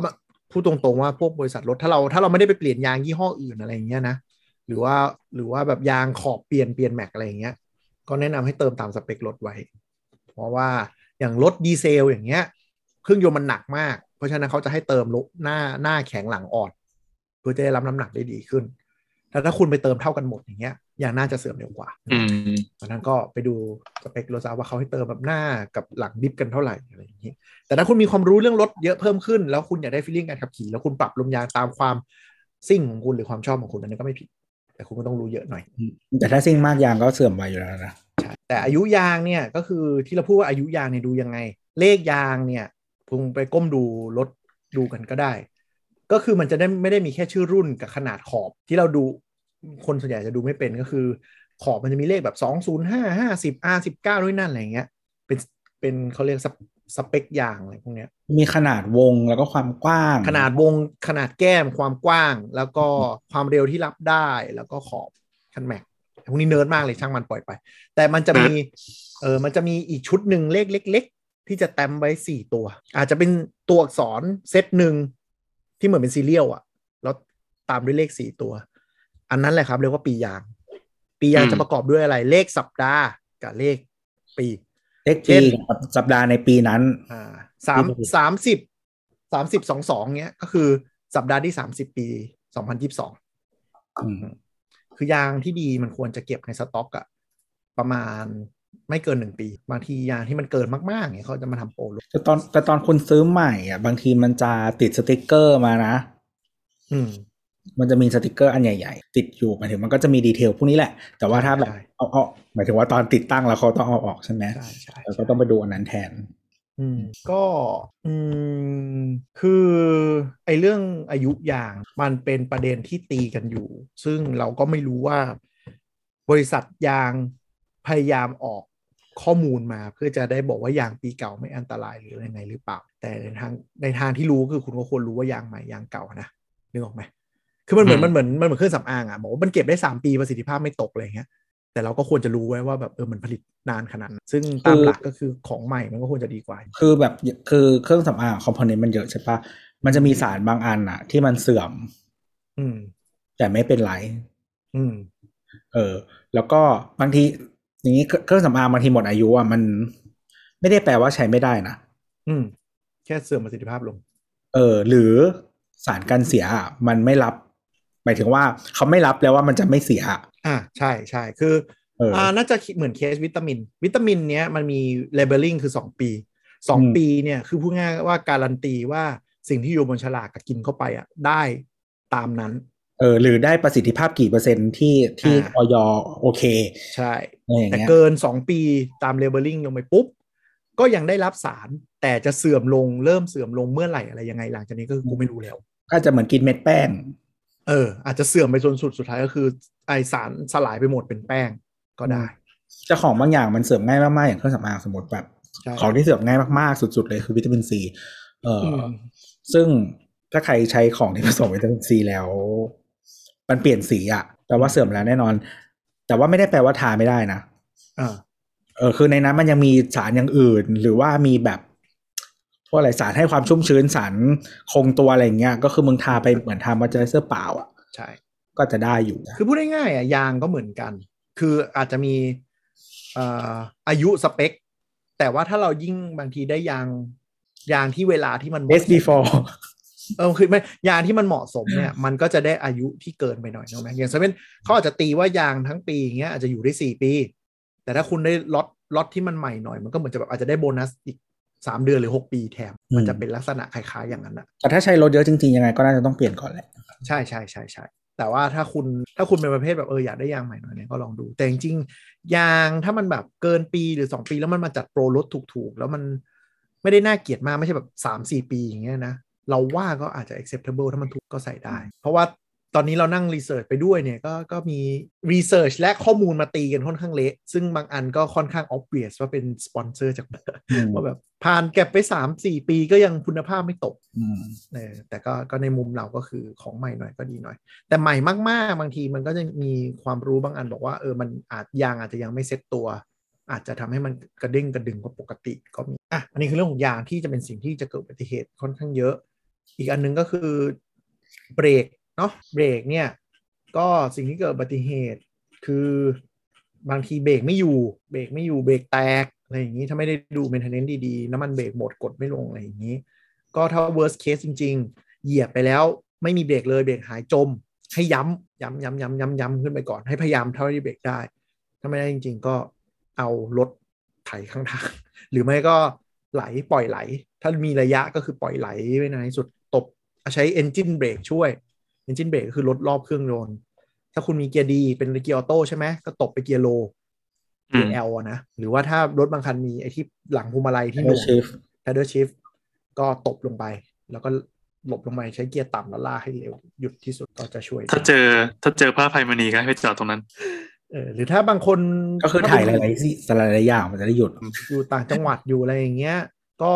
พยายามลงข้างทาง ไม่ลงข้างทางไม่ใช่แบบอีคูตกคูลงไปนะ ข้างทางคือบางทีมันเป็นลูกลังใช่ไหมเป็นลูกลังเป็นหญ้าอย่างเงี้ย มันก็จะความต้านทานสูงกว่ารถมันก็จะระยะหยุดได้เร็วกว่า ลง อืม ถ้าเจอป้าเจออะไรปั่นจักรยานอยู่ป้าลบเออบีบแต่จริงๆ คือลงลูกลังเออลงนี้เป็นไหลทางอะแล้วก็บีบแล้วแต่พอเราหยุดเลแล้วถ้าพอเราหยุดปุ๊บผ่านมาไม่มีป้านะเอาชิบหาย เปล่าป้าอยู่ใต้ท้องรถเนี่ยก็คือทำตัวให้ผิดปกติไว้อะให้รู้ว่ารถเราไม่ไม่ปกติแน่อะเปิดท็อปไฟแล้วบีบแตรดัง ๆ เลยให้คนรับรู้บาง มันก็จะมี moment แบบบางทีนอกจากเอ่อไอ้เบรกไม่อยู่แล้วอะแล้วมันเป็นทางลาดอ่อนๆก็จะมี moment แบบซูเปอร์ฮีโร่คือแบบพี่วินมอไซค์โดดทิ้งมอไซค์แล้วมาช่วยกันจับก็มีรถไหลเลย มันมีเคสของกรุงเทพมั้งที่คนจอดติดไฟแดงอะแล้วอยู่ๆเหมือนหมดสติอะแล้วรถก็ค่อยๆครีปออกไปอะ เขาก็อ่าวิ่งมาช่วยกันดันรถไว้แล้วก็รีบทุบกระจกให้ตื่นเออเหมือนเคสนั้นรู้สึกจะเส้นเลือดตีบขึ้นสมองอะไรนั่นสักอย่างน่ารัก มันมีโจกที่ชอบเล่ากันนะที่มันแบบว่าอืมแต่นี้เป็นมอไซค์นะก็คือเหมือนแบบ ซื้อมอไซค์มาใหม่ใช่ไหมอืมแบบมอไซค์อิตาลีนะฮะอือฮึแล้วก็เหมือนแบบขี่ลงดอยอะไรอย่างเงี้ย แล้วก็ขี่ไปแล้วก็เหมือนตะโกนบอกว่าแบบ เฮ้ยแบบรู้จักรถเวสป้าไหมอะไรอย่างเงี้ย อืม เออ แล้วคนมันก็หมั่นไส้นะแบบเฮียทำไมต้องมาแบบอวดรถด้วยเอ้ยมันต้องตะโกนว่ารู้จักเวทป้าเปล่าอย่างงี้โอ้โหมุกกี่ปีแล้ววะทำไมต้องทำไมต้องมาแบบไอ้นี่ด้วยต้องแบบว่าอวดรถด้วยผมว่าอ่ากูจะถามว่าเบรกยังไง วันนี้แม่งมุก forward mail มากเลยอะ forward mail มากเลยอะก็จะขำอะไรกันแบบเนี้ยแต่พี่แอนทำเสียงนะ จากไว้ป้าเปล่ามุ่งโนตอุดมอะไรอย่างนี้บอกว่ายุคแบบแรกก่อนเลยมั้งๆส่วนใหญ่ก็เป็นยางกับเบรกนะครับ แล้วก็อืมที่เหลือก็เมนเทนเนนตามระยะรอบ ก็คิดอะไรไม่ออกขี้เกียจจำหกเดือนไปทำอืม คือบางคนแบบ ไม่ก็จำไม่ได้แล้วจำไม่ได้ก็จำไม่ได้แล้วกันหกเดือนไปทำเขามี booklet นี่เออแต่บางคนก็ขี้เกียจนึกออกปะมึงจงเปิดมาดูนะฮะเออก็คือจริงๆรถน่าจะมีให้หมดแหละคู่มืออะแล้วมันคือจริงๆถ้าถ้าถ้าเขาคือซื้อมาแรกๆทุกคนเข้าห้างใช่ไหมอืมเออเขาก็จะบันทึกไว้แต่แต่ว่าก็จริงๆเขาคนคุณก็ควรเช็คนะเวลาเขาบันทึกอะอืมอืมอืมอืมอืมแล้วว่ามัมันนก็ตรงมีหรือเปล่าเออ แล้วมันก็จะเป็นรอบอ๋อของมันอืมเออ แล้วก็เช็คด้วยว่ารอบเนี้ยมันทำอะไรบ้าง คือผู้ผลิตมันจะมีในคู่มือ มันจะมีชาร์ตเลยว่าหกเดือนทำอันนี้หกเดือนถัดไปเป็นรอบใหญ่มันจะเป็นกิโลกิโลอ่าแล้วก็ทุกๆสองปีจะเป็นรอบใหญ่สุดอะไรอย่างเงี้ยอืมเปลี่ยนหลายอย่างหน่อยก็ดูไปตามนั้น บางทีศูนย์มันก็เบลอๆงงๆ ว่าแบบมึงต้องทำอะไรบ้างวะอะไรอคือย่างคุณเงี้ยคือคุณเอาไปเข้าสูตรแล้วคุณก็เช็คตามนั้นอะว่า เขาทำให้ครบไหมตามรอบที่คุณจะต้องเข้าอะ ส่วนใหญ่มันคือหกเดือนหรือหมื่นโลม อะไรอันหนึ่งถึงก่อน อืมถ้าเป็นคนขับรถเยอะมากล่องอะไรเงี้ยก็หมื่นโลเปลี่ยนซะพี่แอนไม่ถึงหกเดือนมั้งหมื่นโลไม่ถึง เออนั่นแหละก็ไปแล้วก็ตัวเราก็ขับรถมีสติไม่เมาเหล้าขับนู่นนี่นั่นก็พื้นฐานนั่นแหละพวกเลคเชอร์ก็ข้ามไป อืมใช่นอกนั้นก็เอ่อแนะนำให้ดูแลรถตัวเองก็เราเคยคุยกันเรื่องการดูแลรถมาแล้วเนาะในใช่เทคจ็อก EP หกสิบห้านะครับลองไปย้อนฟังดูได้ใช่ ก็เหมาะมากสำหรับคนอย่างเราที่แบบเป็นพวกขับอย่างเดียว ถ้ามีปัญหาอะไรก็ยกเข้าศูนย์เข้าอู่ขึ้นห้างอืมเป็นห้างคือเป็นห้างก็มีเงินก็เข้าได้เข้าเข้าไปฮะห้างอะไม่ไม่มีความรู้ไงแต่เรื่องประกันก็เป็นอะไรที่ควรรู้ไว้ อ่าควรรู้ไว้ในดีในหลายมิติอะอย่างอย่างตอนนี้เราเชื่อว่าน่าจะเป็นคือก่อนที่เราขับรถเราก็ไม่เคยรู้จนกระทั่งแบบรู้มากขึ้นเรื่อยๆอืมเอ่อ จริง ๆ มันก็จะมีเรื่องของดักดักในวงการประกันเยอะ แต่คงออกรายการไม่ได้นะครับ ก็ถ้าอยากรู้ก็ไปหาเพื่อนๆ คนที่ขับรถและค่อนข้างเชี่ยวชาญด้านการซ่อม พวกคนที่ขับรถยุโรปกลางเก่ากลางใหม่หน่อยอะเขาก็จะรู้กันเยอะเรื่องประกัน ว่าคือไอ้พวกยุโรปรุ่นเก่าๆ ที่มัน so popular นะ ยี่ห้อใดคลาก็สสิกก็ตามคลาสสิกอะไรอย่างเงี้ยเออทุกคนเขาก็จะแบบอย่างที่บอกจะมีอู่ประจำตัวนะฮะตอมก็จะแบบไอ้นี่มันก็จะคือแต่อู่พวกเนี้ยมันจะแบ่งเป็นค่ายอืม เออ สมมุติว่าแบบ ช่างเชี่ยวชาญรถไหน เออ สมมติอู่โฟล์กอย่างเงี้ย มันก็คือจะจะซ่อมได้หมดที่เป็นแบบเครือโฟล์กอะไรอย่างเงี้ยรู้วิธีหาอะไร อืมอู่วันโวอะไรอย่างเงี้ย แต่ว่าถ้าแบบเบนซ์บีเอ็มอะมันก็จะแยกไปอะอ๋อบางอันถ้าสนิทกับอูกับสนิทกับเอ่อทางประกันไม่สนิทรู้จักอะไรเงี้ยคุยได้นะว่าเออถึงประกันเขาจะบอกว่า 5 ปีมันจะเป็นอะไรมือสองอะไร เทียบทั้งหมดอะเราขออะไรแท้ได้แล้วเราจ่ายส่วนต่างได้อืม เขาอาจจะเทียบราคาเป็นราคาอะไรที่เขามีในสารระบบให้ แล้วก็เบิกมาที่อู่ที่เราซ่อมอะเราก็บอกอู่แล้วว่าเออขออะไรแท้ แล้วเขาก็ไปหักกบส่วนต่างกัน แล้วเราก็จ่ายส่วนต่างก็มีก็ทำได้ดูที่การคุยกัน แต่บางทีถ้าไว้ใจกับอู่บางทีเขาก็จะช่วยแนะนำนะว่าแบบชิ้นไหนชิ้นไหนควรคุ้มที่จะเปลี่ยนแท้ชิ้นไหนออเทียบชิ้นได้หนต้องใช่อะไรเงี้ยคือบางบางอย่างบางชิ้นมันเป็นแบบ มันไม่ได้มีผลอะไรหรือว่าบางทีมันเป็นตัว cosmetic อะไรอย่างเงี้ยอ่าอ่าอ่าอย่างนี้ถ้าอุ่ม อู่สีก็ตัวถังอะถ้าบางอย่างเขาถ้าแบบเราไปบอกเขาเลยว่าเฮ้ยพี่ผมไม่ซีเรียสต้องเนียบมาก เอาแบบพอไม่น่าเกลียดแล้วขับได้ เขาก็อาจจะแนะนำว่าเออชิ้นนี้อาจจะไม่ต้องเปลี่ยนเดี๋ยวพบอ่าโป๊เปลี่ยนตรงนี้ขึ้นมาก็ได้อะไรอย่างนี้ แต่ถ้าเราเบิกเราเบิกประกันได้แล้วเราเป็นฝ่ายถูกแล้วได้ใบเคลมมาก็เบิกเต็มไปนะเอาเท่าที่ทำได้ไปเลย แต่ถ้ามันเป็นเคสเราไปซ่อมเองอะไรอย่างเงี้ยอืมอะมีอะไรแล้วอ๋อประกันอะมันมีไอันนี้ด้วยป่ะเขาเรียกว่าอะไรขับได้กี่มืออะอ๋อใช่ มีประกันระบุ ตัวตนคนขับกับประกันไม่ระบุคนขับด้วยนะครับ ถ้าอยากเบี้ยถูกลงหน่อยก็ประกันระบุคนขับ ถ้าเรารู้ว่าเราขับห้ามให้เพื่อนขับเออเดี๋ยวนี้มันมันมีโปรดักต์ด้านประกันรถยนต์เยอะเลย ที่แบบออกมาแบบประหลาดประหลาดๆแล้วก็เว็บเทียบประกันรถยนต์ก็โผล่ขึ้นมาเยอะมาก เราไปส่องคือถ้าขับคนเดียวอยู่แล้วอะก็ประกันแบบระบุคนขับก็ได้ไม่แบบไม่มีใครใช้ด้วย แต่ที่เราพูดแต่เด็กกี้ชั้นหนึ่งสองสามอะมันคือ in general concept นะ มันจะมีแบบ ประกันหนึ่งซ่อมอู่ซ่อมห้าประกันประหยัดพันอะไรนะประกันชั้นหนึ่งพันประหยัดประกันชั้นหนึ่งแบบลักชูรี่เคลมเต็มที่อะไรเงี้ยก็มีมีเยอะแยะอยู่พอสมควร ประกันระยะสั้นของเล่นเยก็อะมีมากนะอืมประกันระยะสั้นก็มีนะ แบบไม่กี่เดือน หรือประกันเฉพาะกลางวันประกันเฉพาะเนี่ยที่คุยไปอย่างเงี้ย ว่าจะให้เปิดปิดได้ มันก็จะไปลดเบี้ยแหละ แต่คุณก็ต้องดูว่ามันคุ้มไหมคือบางทีใช่สมมติว่า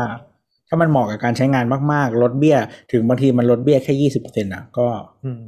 ก็ก็โอเคอะไรลองดูอ่าดูหลาย ๆ อย่าง หลัก ๆ อะ คือข้อดีของของประกันรถยนต์อะ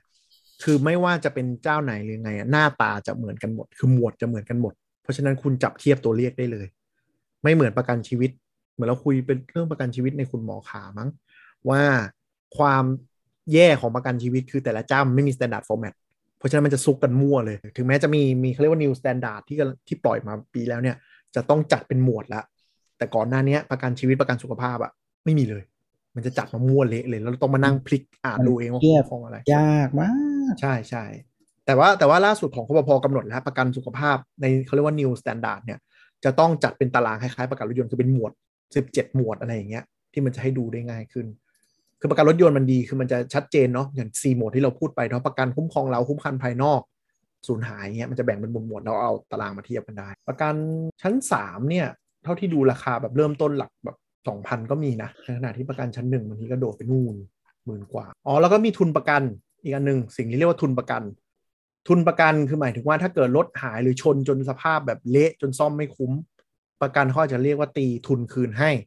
ก็คือเขาจะเอาเอาตีเช็คเงินก้อนนี้มาให้เรา ก็คือแบบชนเละชนแบบเขาจะรู้สึกจะชนเกินเจ็ดสิบเปอร์เซ็นมั้ง ซ่อมไม่คุ้มหรือว่าอะไรเงี้ย ก็มีสิ่งเรียกว่าคืนทุน แล้วก็เอาเนี้ยไปคืนทุนแล้วเอาเงินสดกลับมา แต่แต่ประกันก็ต้องอนุมัตินะ ไม่ใช่ว่าแบบชนนิดนึงแล้วบอกคืนทุนคืนทุนเลยเว้ยไม่เอาเว้ยอะไรเงี้ยพวกรถเก่าๆเน่าๆแต่ทุนประกันราคามันจะลดลงเรื่อยๆตามอายุรถ คือเราไม่สามารถแบบไปทำทุนประกันสูงๆแล้วก็กะว่าเอารถไปความเล่นแล้วเอาเงินมาได้อืมคือยังไง ค่าคือค่าซากอะ มันก็จะน้อยกว่าการขายมือสองอยู่แล้ว เพราะฉะนั้นแบบ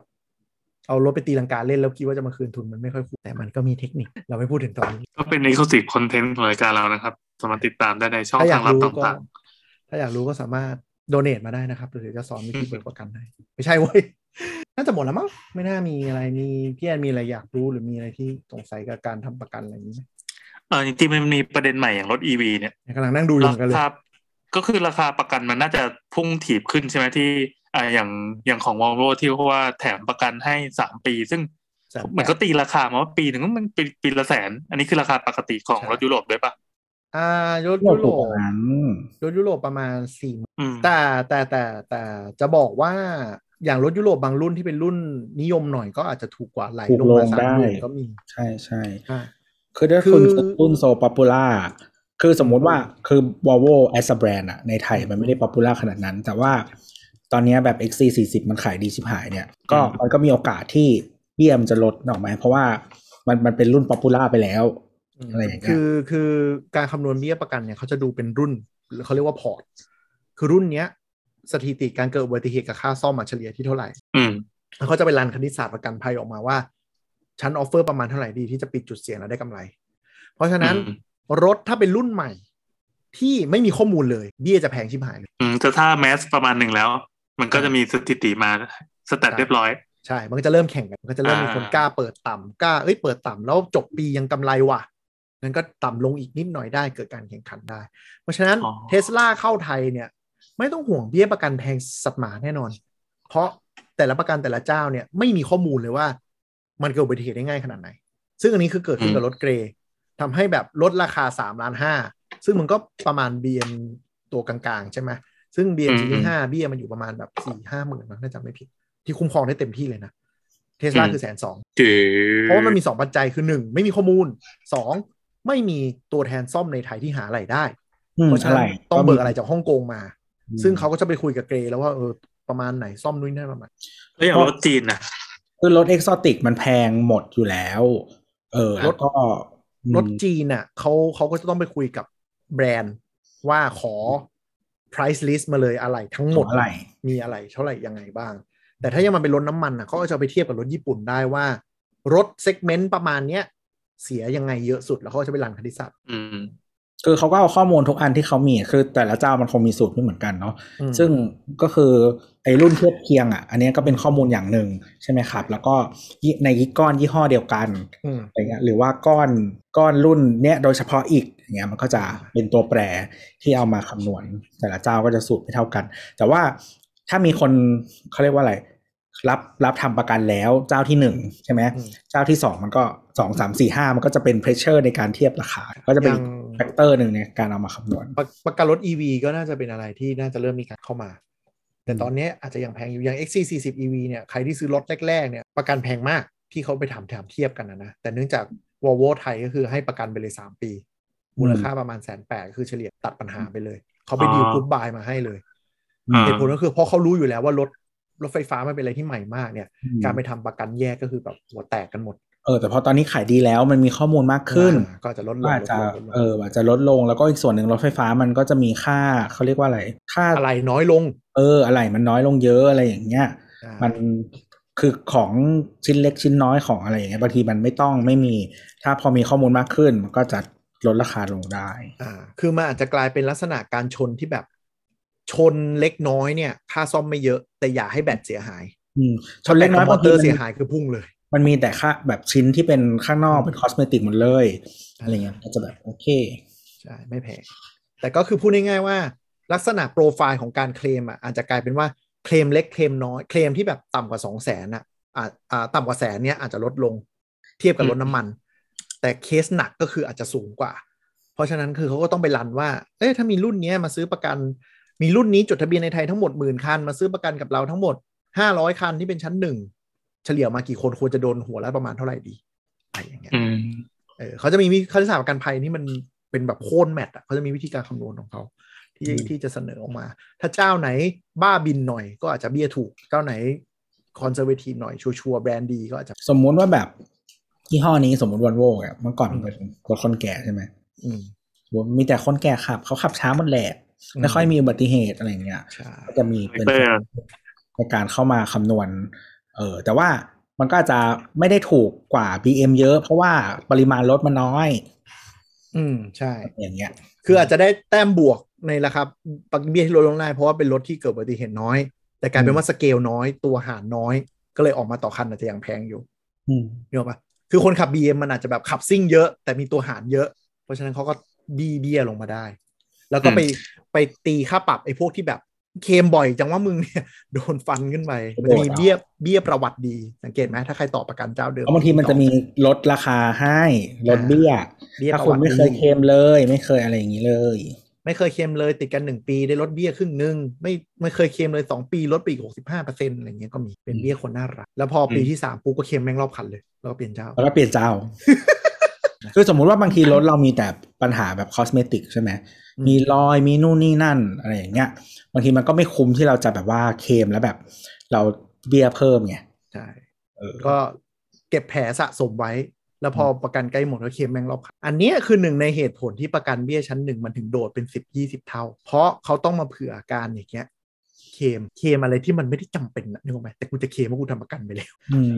คือบางทีมันจะมี หลาย ๆ คนก็แบบว่ามีรอยรอบคันเนาะแต่ว่ารอยเล็กน้อยอะไรอย่างเงี้ยบางทีก็ก็แบบว่าไปเคลม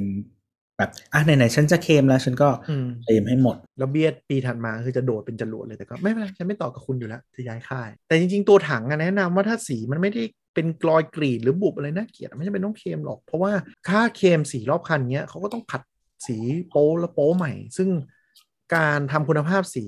ของอู่มันสู้ชุบโรงงานไม่ได้อยู่แล้วนึกออกปะ มันน้ำยาถูๆนะอืมอะไรอย่างเงี้ย หรือแก้ cosmetic ให้มันไม่น่าเกลียดก็พอได้มันมีสีแต้มสีอะไรอะไรอย่างเงี้ย ลองไปที่อู่ให้เขา touch up เขาเรียก touch up อะลองดูก็ได้อาจจะดีกว่านั่นแหละ มีอะไรอีกไหมพี่แอนที่มีประเด็นเผื่อนึกออกแล้วมาแล้วละอืมพี่แนเรื่องรถก็น่าจะมีการคุยกันเรื่อยๆนะครับ เพราะว่ามันก็ยังเป็นเทคโนโลยีที่มีอะไรว้าวๆใหม่ๆมาเรื่อยๆครับเพราะหมดแล้วมุก็กครับเข็นจะได้เข็ expand นก็เป็นเนิร์ดรถด้วยเฮ้ยโอ้โหคนรถไฟฟ้าไม่งดีจริงว่ะ เดี๋ยวกลางเดือนหน้าก็ไปเทสลานะครับ สรุปไปเขาโค้งหาทำชิปหายเลย แต่บ้านเราอะเหมือน คือพอบ้านเรามันเขาเรียกว่าอะไร เอารถอะไรเข้ามายากอะการทำตลาดรถยากอะมันอืมมันตอนนี้มันไม่สนุก เพราะว่าเจ้าตลาดเรายังไม่มาใช่ไหมมันก็เลยแบบอืม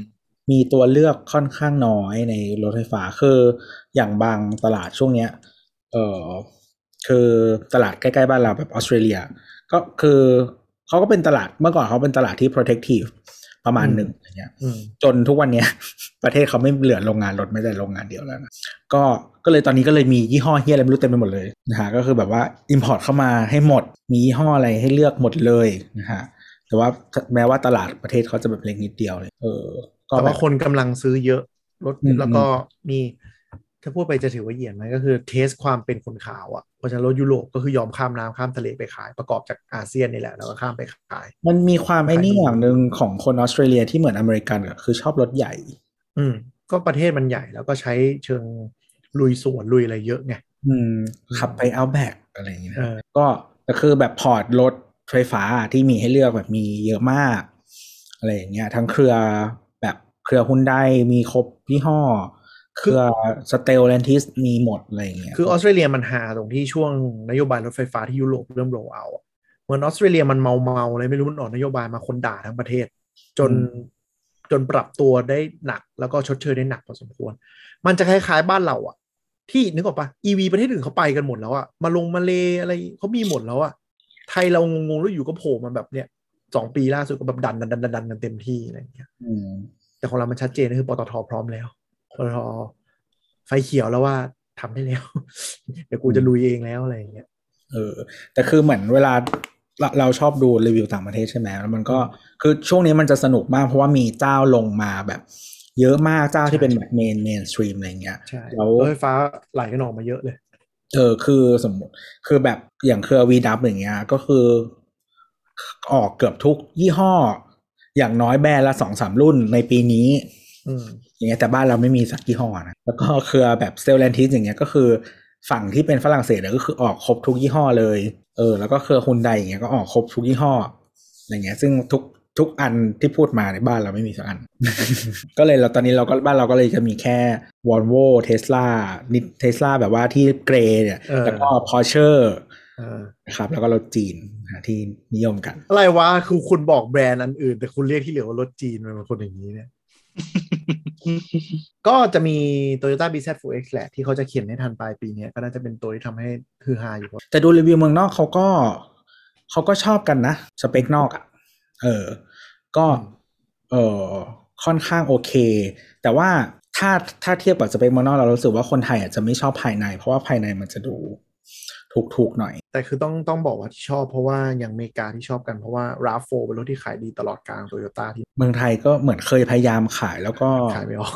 เออกูขาย Fortuner ต่อไป ก็ก็อาจจะต้องเข้ามาดูเหมือนกันว่าเมืองไทยจะรอดไหม เพราะคนกลายเป็นว่าคือโตโยต้ามันไม่มี segment นี้เลย ก็คือกลายเป็นว่าคนมาดูแล้วจะรู้สึกว่าแบบกลุ่มคนที่ขับ city car Corolla Cross เออ อันนี้แพลตฟอร์มใหญ่กว่าครอสไง มันประมาณเดียวกันแหละ อืมอะสูงกว่าอะแล้วก็ใหญ่กว่านิดนึง ประมาณ CRV ถ้าพูดอืมกันมันตัวประมาณ CRV ประมาณ CRV ประมาณ gen ที่แล้วนะเพราะ CRV gen ล่าสุดมันบวมขึ้นไปอีกใหญ่ขึ้นไปอีกอะก็มันมันคือ C SUV แหละประมาณเนี้ยเออใช่ก็ใช่เออก็ก็เอ่อแต่หมายถึงแต่ว่ามันไม่มีไอ้นี่อืมไม่มี glove box บิบิซัฟเฟยก่อนเออคือรถที่ไหน BZ ไม่มี glove box คือ เออเราพูดไว้เลยแล้วกัน BZ4X เนี่ยมันมีข้อเสียสองอัน ก็คืออมมอเตอร์เนี่ยมันเป็นเทคโนโลยีที่มันไม่ได้ไม่ได้ใหม่เทียบกับคู่แข่งยอมรับอย่างหนึ่งอัตราเร่งให้ดูมันก็คือแรงไม่ค่อยเยอะ อีกอันดับสองก็คือ เทคโนโลยีไฟชาร์จแบตอะมันไม่เท่าคนอื่นอันนี้ต้องไปดู DC มันเหมือนจะไม่ถึง 150 วัตต์น่าจะ150 กิโลวัตต์ แล้วก็ AC เนี่ยรู้สึกจะไม่เต็ม 22เอ่อ11 กิโลวัตต์ดี ต้องไปดู ไม่เป็นไรเขามีข้อดีมาก ๆ ที่คนอื่นไม่มี แบรนด์เออ แล้วก็สามห่วง ใช่สามห่วงก็สบายใจได้ แล้วก็ต้องยอมรับว่าโตโยต้าไทยเนี่ยค่อนข้างแข็งจริง ๆ ในแง่ของการเซอร์วิสลูกค้าดูแลลูกค้า แล้วก็รับผิดชอบหลายอย่าง มันเลยทำให้มันแบรนด์ในดเอวงอใจแล้วแต่ว่าโซเทอร่าน่าจะไม่มาบ้านเรานะคิด Soterra คิดว่าไม่มาหรอกเดาเดาไม่น่าจะมา ไม่น่ามานะอืมโซทาร่าคือเอ่อ BZ4S ของซูบารุนะซึ่งก็คือไปซึ่งดูดีปรับสเปคดูดีกว่า ดูดีกว่า กระจังหน้าสวยก็รอดูกันไปว่าเป็นยังไง เพราะว่า แล้วเราก็จะไม่แปลกใจที่ว่าบริษัทรถเปิดตัวรถไฟฟ้า แต่จะไม่อาจจะไม่ได้เห็นรีวิวจนถึงปีหน้าเลย เพราะกลับมาเมื่อเริ่มที่เราคุยมาปีกว่าๆสองปีแล้วคือชิปขาด ก็ยังขาดอยู่ แล้วก็มีปัญหาตอนนี้เพิ่มมาอีกอันคือแบตขาดอืมแบตขาดชิปขาด เพราะฉะนั้นอย่าง Volvo ตอนเนี้ยเอ่อ XC40 EV ของปี 2023 ที่กำหนดการส่งมอบเดิมปลายปีนี้นะครับ ปิดจองทั้งหมดแล้ว ไม่รับจองเพิ่ม และไม่รู้ด้วยว่าไทม์ไลน์เดิมจะ commit ได้ไหม ล่าสุดมีคนบอกว่า C40 ที่จองไปตอนต้นปีที่รถแรกจะมาเดือน 7 เริ่มได้รับจดหมายเลื่อนไปเดือน 9 กันแล้ว แล้วเป็นค่ายเป็นค่ายที่ตลกมากคือปกติเมื่อก่อนมันขายไม่ดีใช่ไหมอืมตอนเนี้ยก็คือแบบว่าไม่มีการง้อลูกค้าใดทั้งสิ้นนะฮะเซลล์เซลล์บังยกเว้คับนดาวสามสิบเปอร์เซ็นแล้วก็เออดอกเบี้ยไม่มีลดให้จากไฟแนนซ์คือคือเหมือนเข้าไปคุยด้วยบางทีเซลล์ก็ไม่อยากคุยด้วยอะ ใช่ เดินเข้าไปก็คือแบบ อ๋อมาดูอะไรคะ อะไรอย่างงี้ก็จะบอกว่า อ๋อมาดู XC40 EV ครับบอกอ๋อตอนนี้ปิดรับจองแล้วนะคะ ดูเป็นก็จะพยายามดัน XC40 ตัวน้ำมันให้ ตัวนี้ก็ได้นะคะ เหมือนกันทุกอย่างเลยนู่นนี่นั่นประหยัดไปห้าแสนด้วยบลาบลาบลาบลาบลาสายเลย อันนี้คือประมาณว่าทำยังไงก็ได้ให้ได้ยอดเดือนนี้อะใช่ คือคือยอดรถรถไฟฟ้าเขาเต็มไปแล้วอะเขาก็ไม่ง้อ หมายถึงว่าเขาไม่ถ้าคือถ้าคุณไม่สนใจรุ่นอื่นเขาก็ไม่มีประโยชน์ที่จะคุยไม่อยากคุยกับคุณหรอกอืมอืม ซึ่งมันเลยกลายเป็นว่าคนลูกค้าที่แบบจะซื้อ XC40 กูอยากรถไฟฟ้านึกออกปะก็เชียร์คันอื่นไม่ค่อยขึ้นอืมก็เลยเป็นเป็นหลุมดำนิดนึงในการขายของสงสารเซลส์วอลโวตอนนี้ คือเหมือนแบรนด์มันแบรนด์มันกลับมาได้ระดับหนึ่งก็เพราะรถไฟฟ้าในในเรื่องของมุมคนรุ่นใหม่อะนะ แต่ว่าจะแต่เขาก็จะมี hardcore fan เยอะนะวอลโวต้องยอมรับมีแฟนที่เหนียวแน่นที่มันเลี้ยงยอดขายไปได้เรื่อยๆอยู่อืมคนกลุ่มนี้ก็เห็นว่า X 6 0 ตัวใหม่ก็ขายได้เหมือนกัน ก็เดี๋ยวรุ่นโมเดลเยียเดี๋ยวน่าจะเข้าไทยละอีกแป๊บหนึ่งอืมว่านะ เพราะว่าเมืองนอกเขาเปิดกันไปหมดแล้วอืมอืมของหกสิบหกสิบหกสิบเปิดเปิดตัวแล้ว เปิดตัวแล้ว แต่แค่รถทยอยส่ง เปิดตัวมอเตอร์โชว์ที่ผ่านมาเนี่ยมาเปิดมาพร้อม4อืมก็ประมาณก็ประกันรถก็ดูดีๆ อันนี้แนะนำดูดีเปรียบเทียบเยอะหน่อย แล้วก็พยายามอ่าเก็บกรมธรรม์ไว้ในรถก็ได้ ไอไอ้ตารางหน้าอะไรเนี้ยเกิดชนอะไรขึ้นมาแล้วบางที survey มาไม่ทันนู่นนนั่นอะไรเราจะได้รู้ว่ามันเออ คุ้มครองอะไรยังไงบ้าง จริงๆ เดี๋ยวนี้ก็มือมีมีมือถือทุกคนก็เก็บ soft copy ไว้ในมือถือนะเออถ่ายเก็บไว้ก็ได้สักแค่นี้แล้วก็อย่าลืมวันหมดอายุเรื่องวันหมดอายุนี่แม่งเยอะกว่าที่คิดมากลืมเราก็เคยลืมใช่ต้องจำไว้ให้ดีนะครับรีมายเดอร์ในมือถือนะสุดท้ายก็คือนั่นแหละตั้งใจขับมีสติอย่าให้เกิดอุบัติเหตุสำคัญที่สุด ชนยังไงซ่อมมันก็ไม่มีทางเหมือนเดิมร้อยเปอร์เซ็นต์นะครับพอเกลีพยดอเกลียดปกมากเลยอะพี่ เหมือนมันอะ เหมือนมันอยู่เนี่ยอะอะครับผมก็อ่าขับรถมีสตินะครับ อย่าชนพระภัยมณีนะครับเก่งใจแม่ย่านางเราด้วยนะครับ ไม่รู้แม่ย่านางอยู่ตรงไหนเราวันนี้ก็ลาไปก่อน สวัสดีครับ สวัสดีจ้า